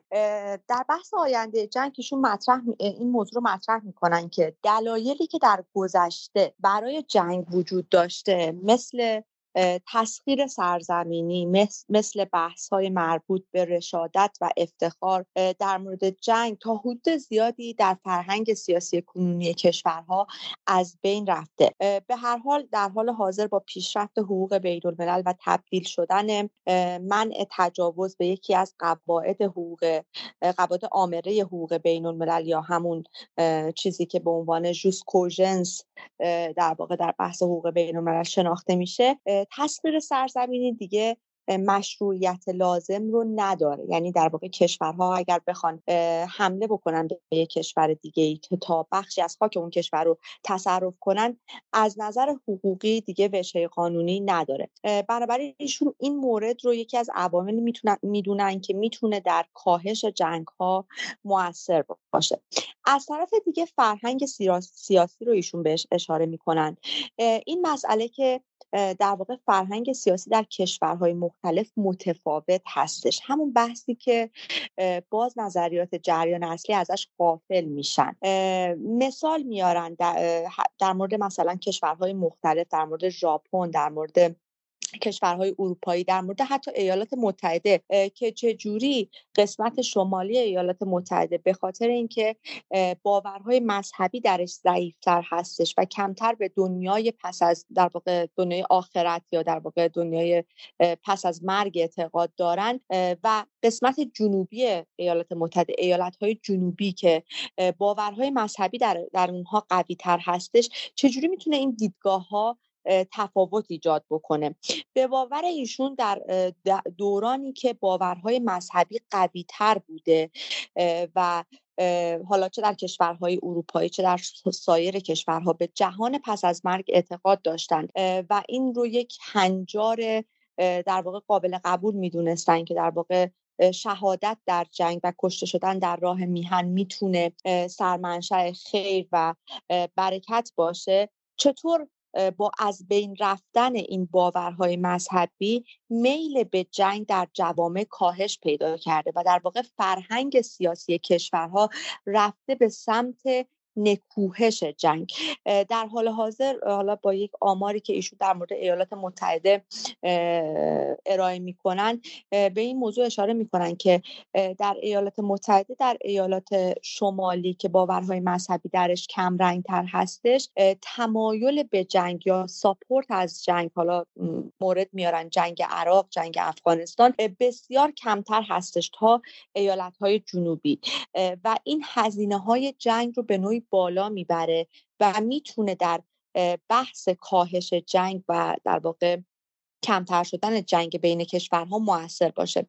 می‌تونیم این نتیجه گیری رو بکنیم که به باور ایشون با توجه به متغیرهایی که مطرح می‌کنن و عواملی مطرح می‌کنن من جمله این همین بحث فرهنگ سیاسی و بحث های تاریخی و هویتی در واقع آینده جنگ بیشتر می‌تونه یک نگاه خوشبینانه و بدبینانه رو البته ایشون ترسیم می‌کنن نسبت به آینده جنگ. ولی خود ایشون نظرشون این هستش که در بحث آینده جنگ بحث های جنگ هایی که مربوط به بحث های جایگاه و هویت هست می‌تونه درصد بیشتری رو در بر بگیره. چون که اون باورهایی که مربوط به حالا در واقع بحث تسخیر سرزمینی بحث گرفتن منافع و اینها باشه با تغییر اوضاع احوال و تغییر زمانه دچار تحول شدن و دیگه تسخیر سرزمینی توجیه حقوقی نخواهد داشتش. منافع بیشتر به سمت منافع اقتصادی حرکت کرده. بنابراین در واقع حمله به یک کشور برای اینکه منابع مادی و در واقع اون بحث های مادی رو بخوایم از یک کشوری بگیریم کم رنگتر شده. اما همچنان بحث های هویتی و بحث های جایگاهی بحث هایی که ناشی از در واقع انگیزه هایی که ناشی از همون متغیر اسپریت هستش همچنان مطرح هست و نمونهش رو هم ما می‌تونیم در بحث همطور که اشاره کردم بحث جنگ روسیه و اوکراین اون رو مثال بزنیم که خود ایشون هم در یک مقاله جداگانه ای که اخیرا منتشر کردن به اون اشاره می‌کنن. بنابراین نکته قابل توجه این هستش که با تغییر این فرهنگ سیاسی در جوامع مختلفی که حالا آقای لیبا بررسی کردن و وجود دارند بحث آینده جنگ هم دچار چالش شده. در حال حاضر انگیزه هایی که برای جنگ وجود داره دیگه به مانند هزار سال پیش دو هزار سال پیش یا حتی صد سال پیش نیستش. اینها همه دچار تغییر شده و حوزه هایی که جنگ در واقع به اونها کشورها برای اونها وارد جنگ میشن دچار تغییراتی شده که ناشی از همون بحث های تاریخی و هویتی هستش که حالا نظرات جریان اصلی از اونها دور موندن. یک نکته قابل توجهی هم که حالا بی ربط به بحث نیستش ولی یه مقداری متفاوت هست بد نیست که بهش اشاره بکنیم. این هستش که ما حتی در سخنرانی هایی که از نظریه پردازانی که در طیف واقع گرایی قرار می‌گیرن مثل آقای مرشایمر مثل آقای کسینجر شاهد هستیم در حداقل چند ماه اخیر می‌بینیم که اینها هم برخلاف اون انگاره هایی که واقع گراها یا پوزیتیویست ها مطرح می‌کنن دارن یه جورایی وارد بحث های هویتی میشن. البته با نگاهی متفاوت اما دارن پا می‌ذارن در جایی که در واقع هم بحث های هویتی مطرح میشه. و این نشون دهنده این هستش که به هر حال هر آنچه که در آینده اتفاق بیفته نمی‌تونیم منکر این بشیم که اون بخش مقبول مانده ای از روابط بین الملل که طی دهه های گذشته به ویژه در دوران جنگ سرد و پس از اون خیلی بهش توجه نمی شده از سوی نظریه پردازها محققان و دانشجویان روابط بین الملل که همون بحث های هویتی بحث های مربوط به شناخت تاریخی و شناسایی هستش در حال حاضر نقش بسیار مهمی در چرایی به وجود اومدن جنگ ها ایفا می‌کنه و احتمال بسیار زیاد در آینده هم ایفا خواهد کرد. همونطور که آقای لیبا هم پیش بینیشون بر این هستش که آینده جنگ یه مقداری فاصله می‌گیره از آنچه که مفروضات پازیتیویستی هستش و دیگه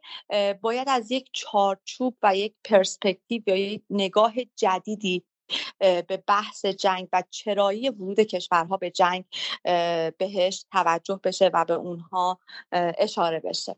ببینید خب آقای لیبو واقعا همونطور که هم دکتر گفتن خیلی خوشبینن و خب من خیلی موافق این خوشبینی ایشون نبودم. بنا به دلایلی که خودشون ذکر کرده بودن و همچنان ما می‌بینیم که یعنی اگه ایشون کتابشون رو الان می نوشتن مطمئنا از اون شدت خوشبینی ایشون کاسته می‌شد اگه جنگ اوکراین رو می‌دیدن. و همچنان متاسفانه اون محرک های انسانی فراتر از این رویدادهایی که اتفاق افتاده در کاهش جنگ ها همچنان معتبر هستند و همچنان دولت ها بحث پرستیژ شناسایی و نمی‌دونم اینکه سری میان سرهای در بیارن و وارد بازی بزرگان بشن همچنان این ابزارهای نظامی در اولویتشون هستش حداقل برای نمایش قدرت.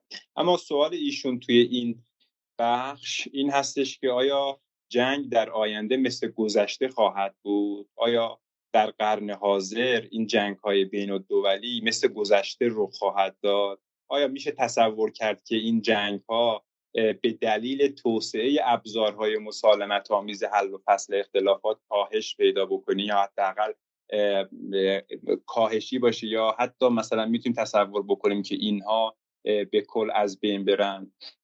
اگه یه جنبندی بکنم بحثای مفصل خانم دکتر رو در رابطه با آینده جنگ به باور لیبو سه تحول فکری در سیاست بین الملل در جریانه که فهم دولت ها از جنگ رو متحول کرده. اولینش اینه که با برچیده شدن نظام اقتصادی مرکانتیلیستی و ظهور رژیم های وابستگی متقابل اقتصادی در تولید ثروت نقش انگیزه های مادی در ورود به جنگ به شدت کمرنگ شده.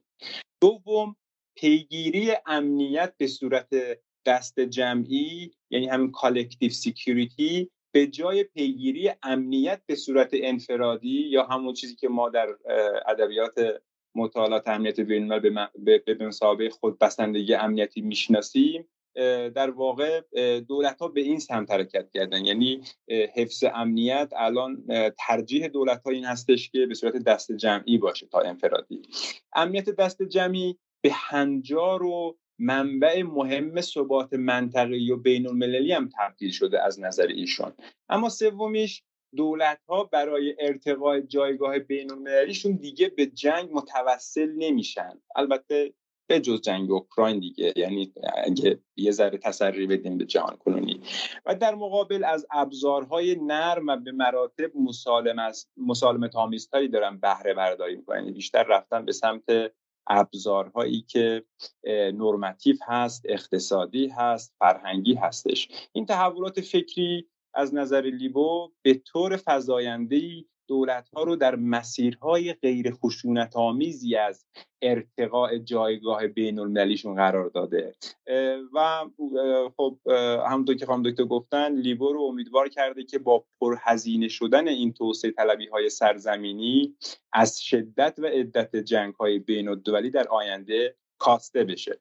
اما یک نگاه کلان چیه؟ یعنی بررسی مختلف بررسی مختصری از جنگ در دوران مدرن داشته باشیم. به نظر ایشون سه روند متناقض رو ما شاهدش هستیم. کاهش کلی فراوانی جنگ مخصوصا در صده گذشته جنگ فراوانیش به شدت کاهش پیدا کرده. در مقابل افزایش میزان مرگبار بودن جنگ که بحث ابزارهای در واقع هسته ای اینا رو مطرح می‌کنه.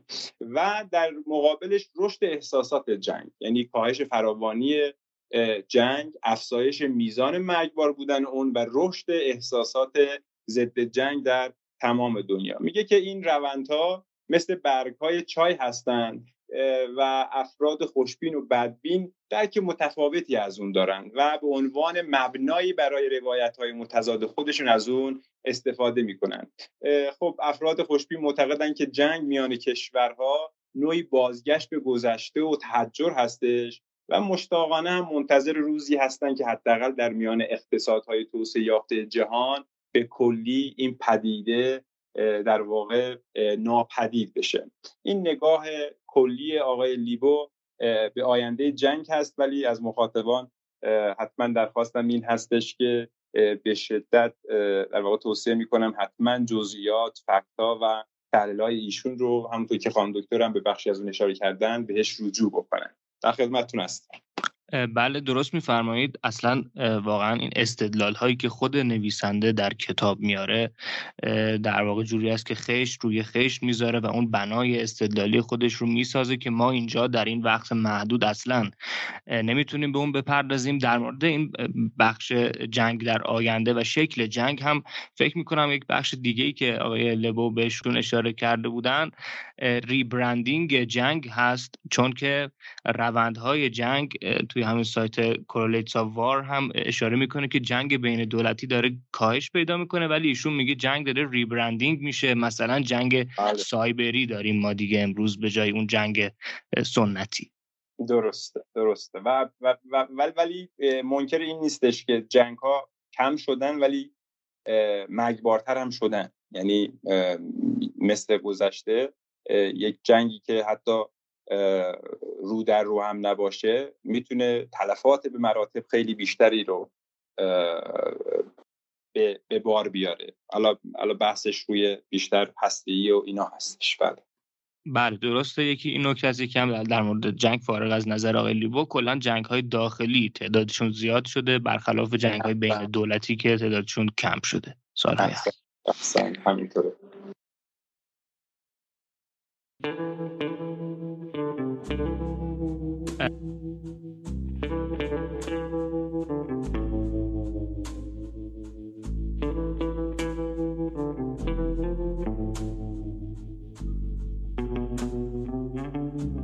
بسیار عالی.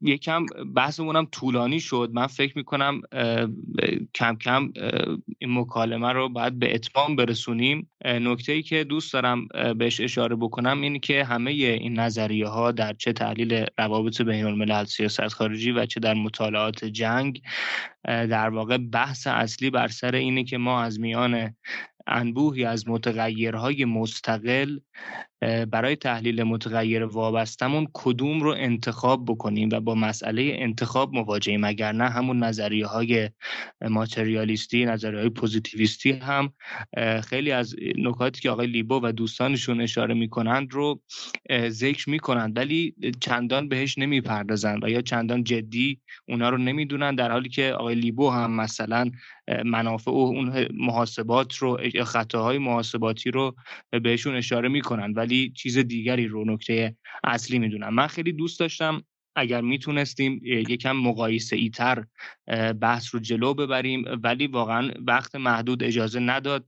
مثلا درباره همین که چرا دولت ها وقتی می‌دونن شکست می‌خورن میرن میجنگن یک نظریه جالب رالیستی یا خردگرا اینه که مسئله اینه که اون گروه انتخاب کننده رهبر کی هست؟ چون رهبران مثلا در یک حکومتی که دیکتاتوری تر هست مثلا یک طیف صد نفره احتمالا برای بر مسند قدرت ماندن رهبر اهمیت داره رأی و نگاهشون.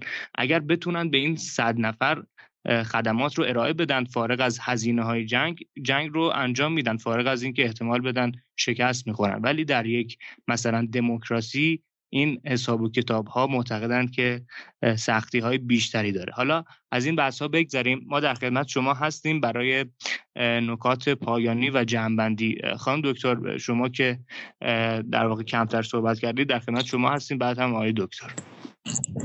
خواهش می‌کنم. خیلی ممنون. بازم متشکر از وقتی که در اختیار من قرار دادید. ببینید این نکاتی که شما مطرح کردید در واقع اگر که خب حالا فرصت خیلی کمی بود برای اینکه ما بخوایم در رابطه با کتاب و خیلی بحث های فراتر از کتاب بخوایم صحبت بکنیم من من هم مثل آقای دکتر توصیه می‌کنم که حتما مخاطبان ما کتاب رو مطالعه بفرمایند و حالا با بحث های لیبا و حالا اون بحث های هویتی بیشتر آشنا بشن. ضمن اینکه به این نکته اشاره کنم که این سوال هایی که شما مطرح کردید در مورد موارد مقایسه ای بین نظریات جریان اصلی و نظریات هویتی به خوبی در این بحث های در جزئیات توضیح داده شده. اینکه حالا یک خاصی حالا این چیزی که شما میفرمایید که اگر یک اقلیت باشن که منافع اونها تعمین بشه کشورها وارد جنگ میشن آقای لیبا این رو مسئله جنگ رو خیلی کلانتر از سطح تحلیل ها می‌دونه. و در واقع تفاوتش اگر بخوایم وارد بحث های مقایسه بش مقایسه ای بشیم با این نظریات پوزیتیویستی در این هستش که اون عنصر مفقوده این نظریات که همون بحث فرهنگ و هویت و تاریخ هست رو اگر ما در نظر بگیریم خیلی بهتر می‌تونیم این مقایسه رو انجام بدیم. اگر فرایندها رو ما در یک چارچوب و یک بستر تاریخی مورد بررسی قرار بدیم در واقع کنش کشورها و رفتار سیاست خارجی کشورها بسیار قابل در قابل درک بهتری هستش برای ما. و ایشون وارد بحث این نمیشن که در واقع سطح تحلیل رو به سطح خورد یا سطح رهبران تنزل نمیدن.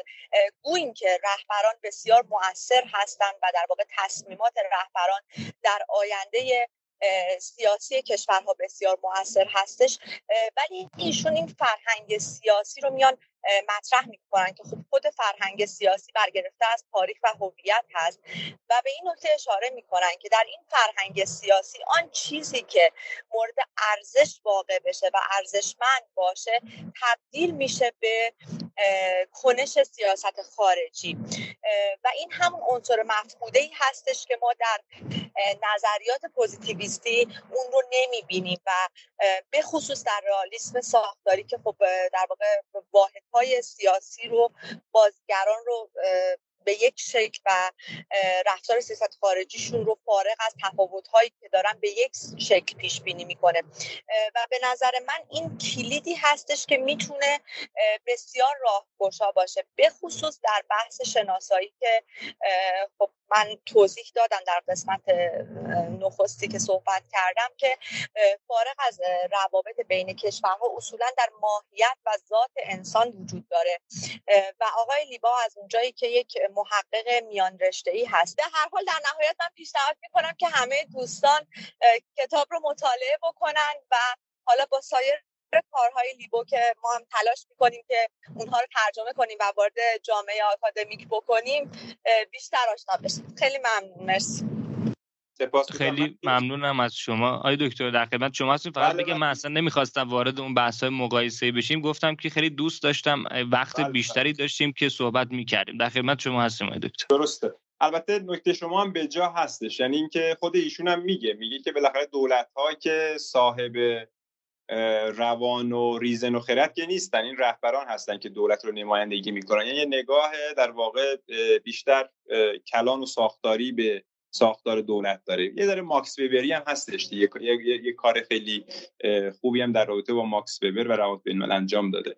ببینید در یک در واقع نگاه کلان نقدهای زیادی به آقای لیبو وارده. یعنی من خودم که کتاب تموم کردیم داشتم میخوندم یعنی هزار تا نکته انتقادی من دارم به خود آقای لیبو. مثلا الان مهمترین چالش سیاست بین امروزی همین جنگ هستش که با حضور بازیگران غیر دولتی ارائه میشه و ایجاد میشه و خب ایشون حرفی در مورد ندارن. یعنی صرفا جنگ های بین الدولی اون هم خیلی در واقع بازیگران محوری رو پوشش میدن و خیلی جنگ های نوظهور رو واقعا توضیح براش ندارن. حتی جنگ هایی که بین دو تا کشورم اتفاق میفته هم وارد نمی‌کنن. مثلا جنگ ایران و عراق رو وارد نکردن به خاطر اینکه مثلا والا در اتحاد با قدرت بزرگی نبود و اینا. به همین خاطر خب نقد زیاده بهش. اما خود آقای لیبو هم متوجه در واقع دیدگاه های به اصطلاح التقاطیش هست. ایشون خودش اعزام می‌کنه که نظریه او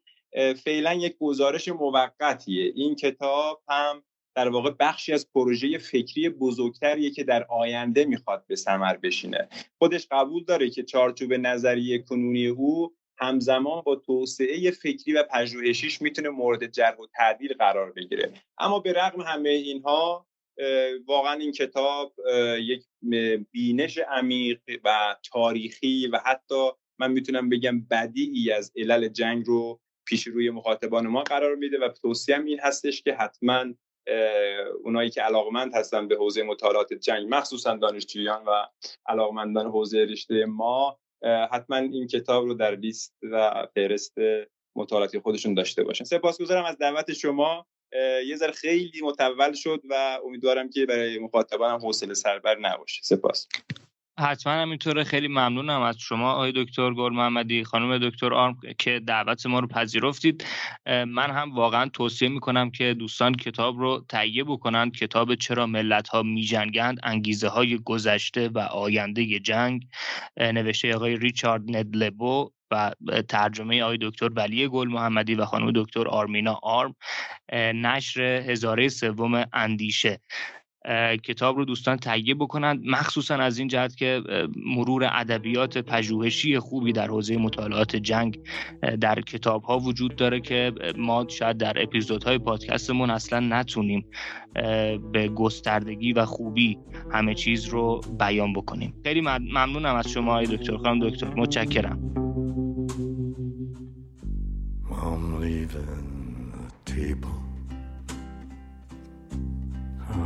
Out of the game. I don't know the people in your picture frame.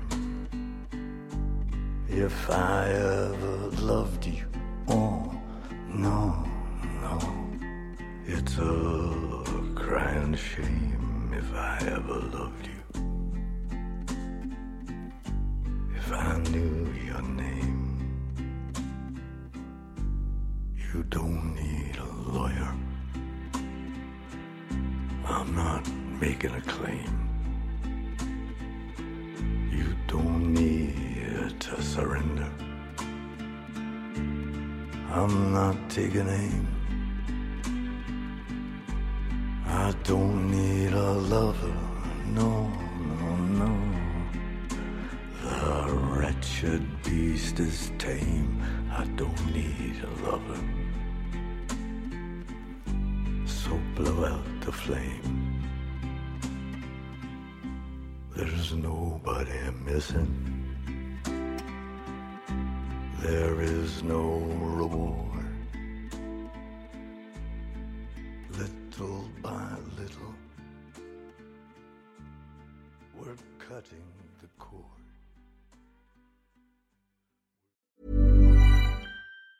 Planning for your next trip?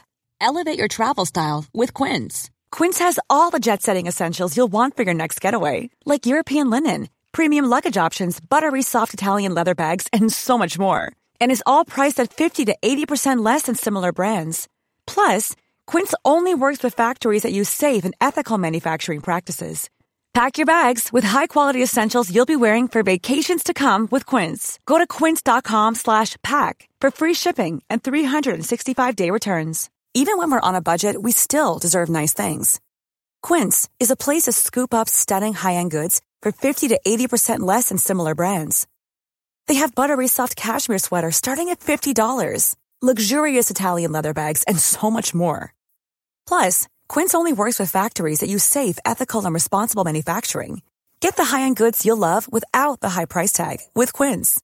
Go to quince.com/style for free shipping and 365 day returns.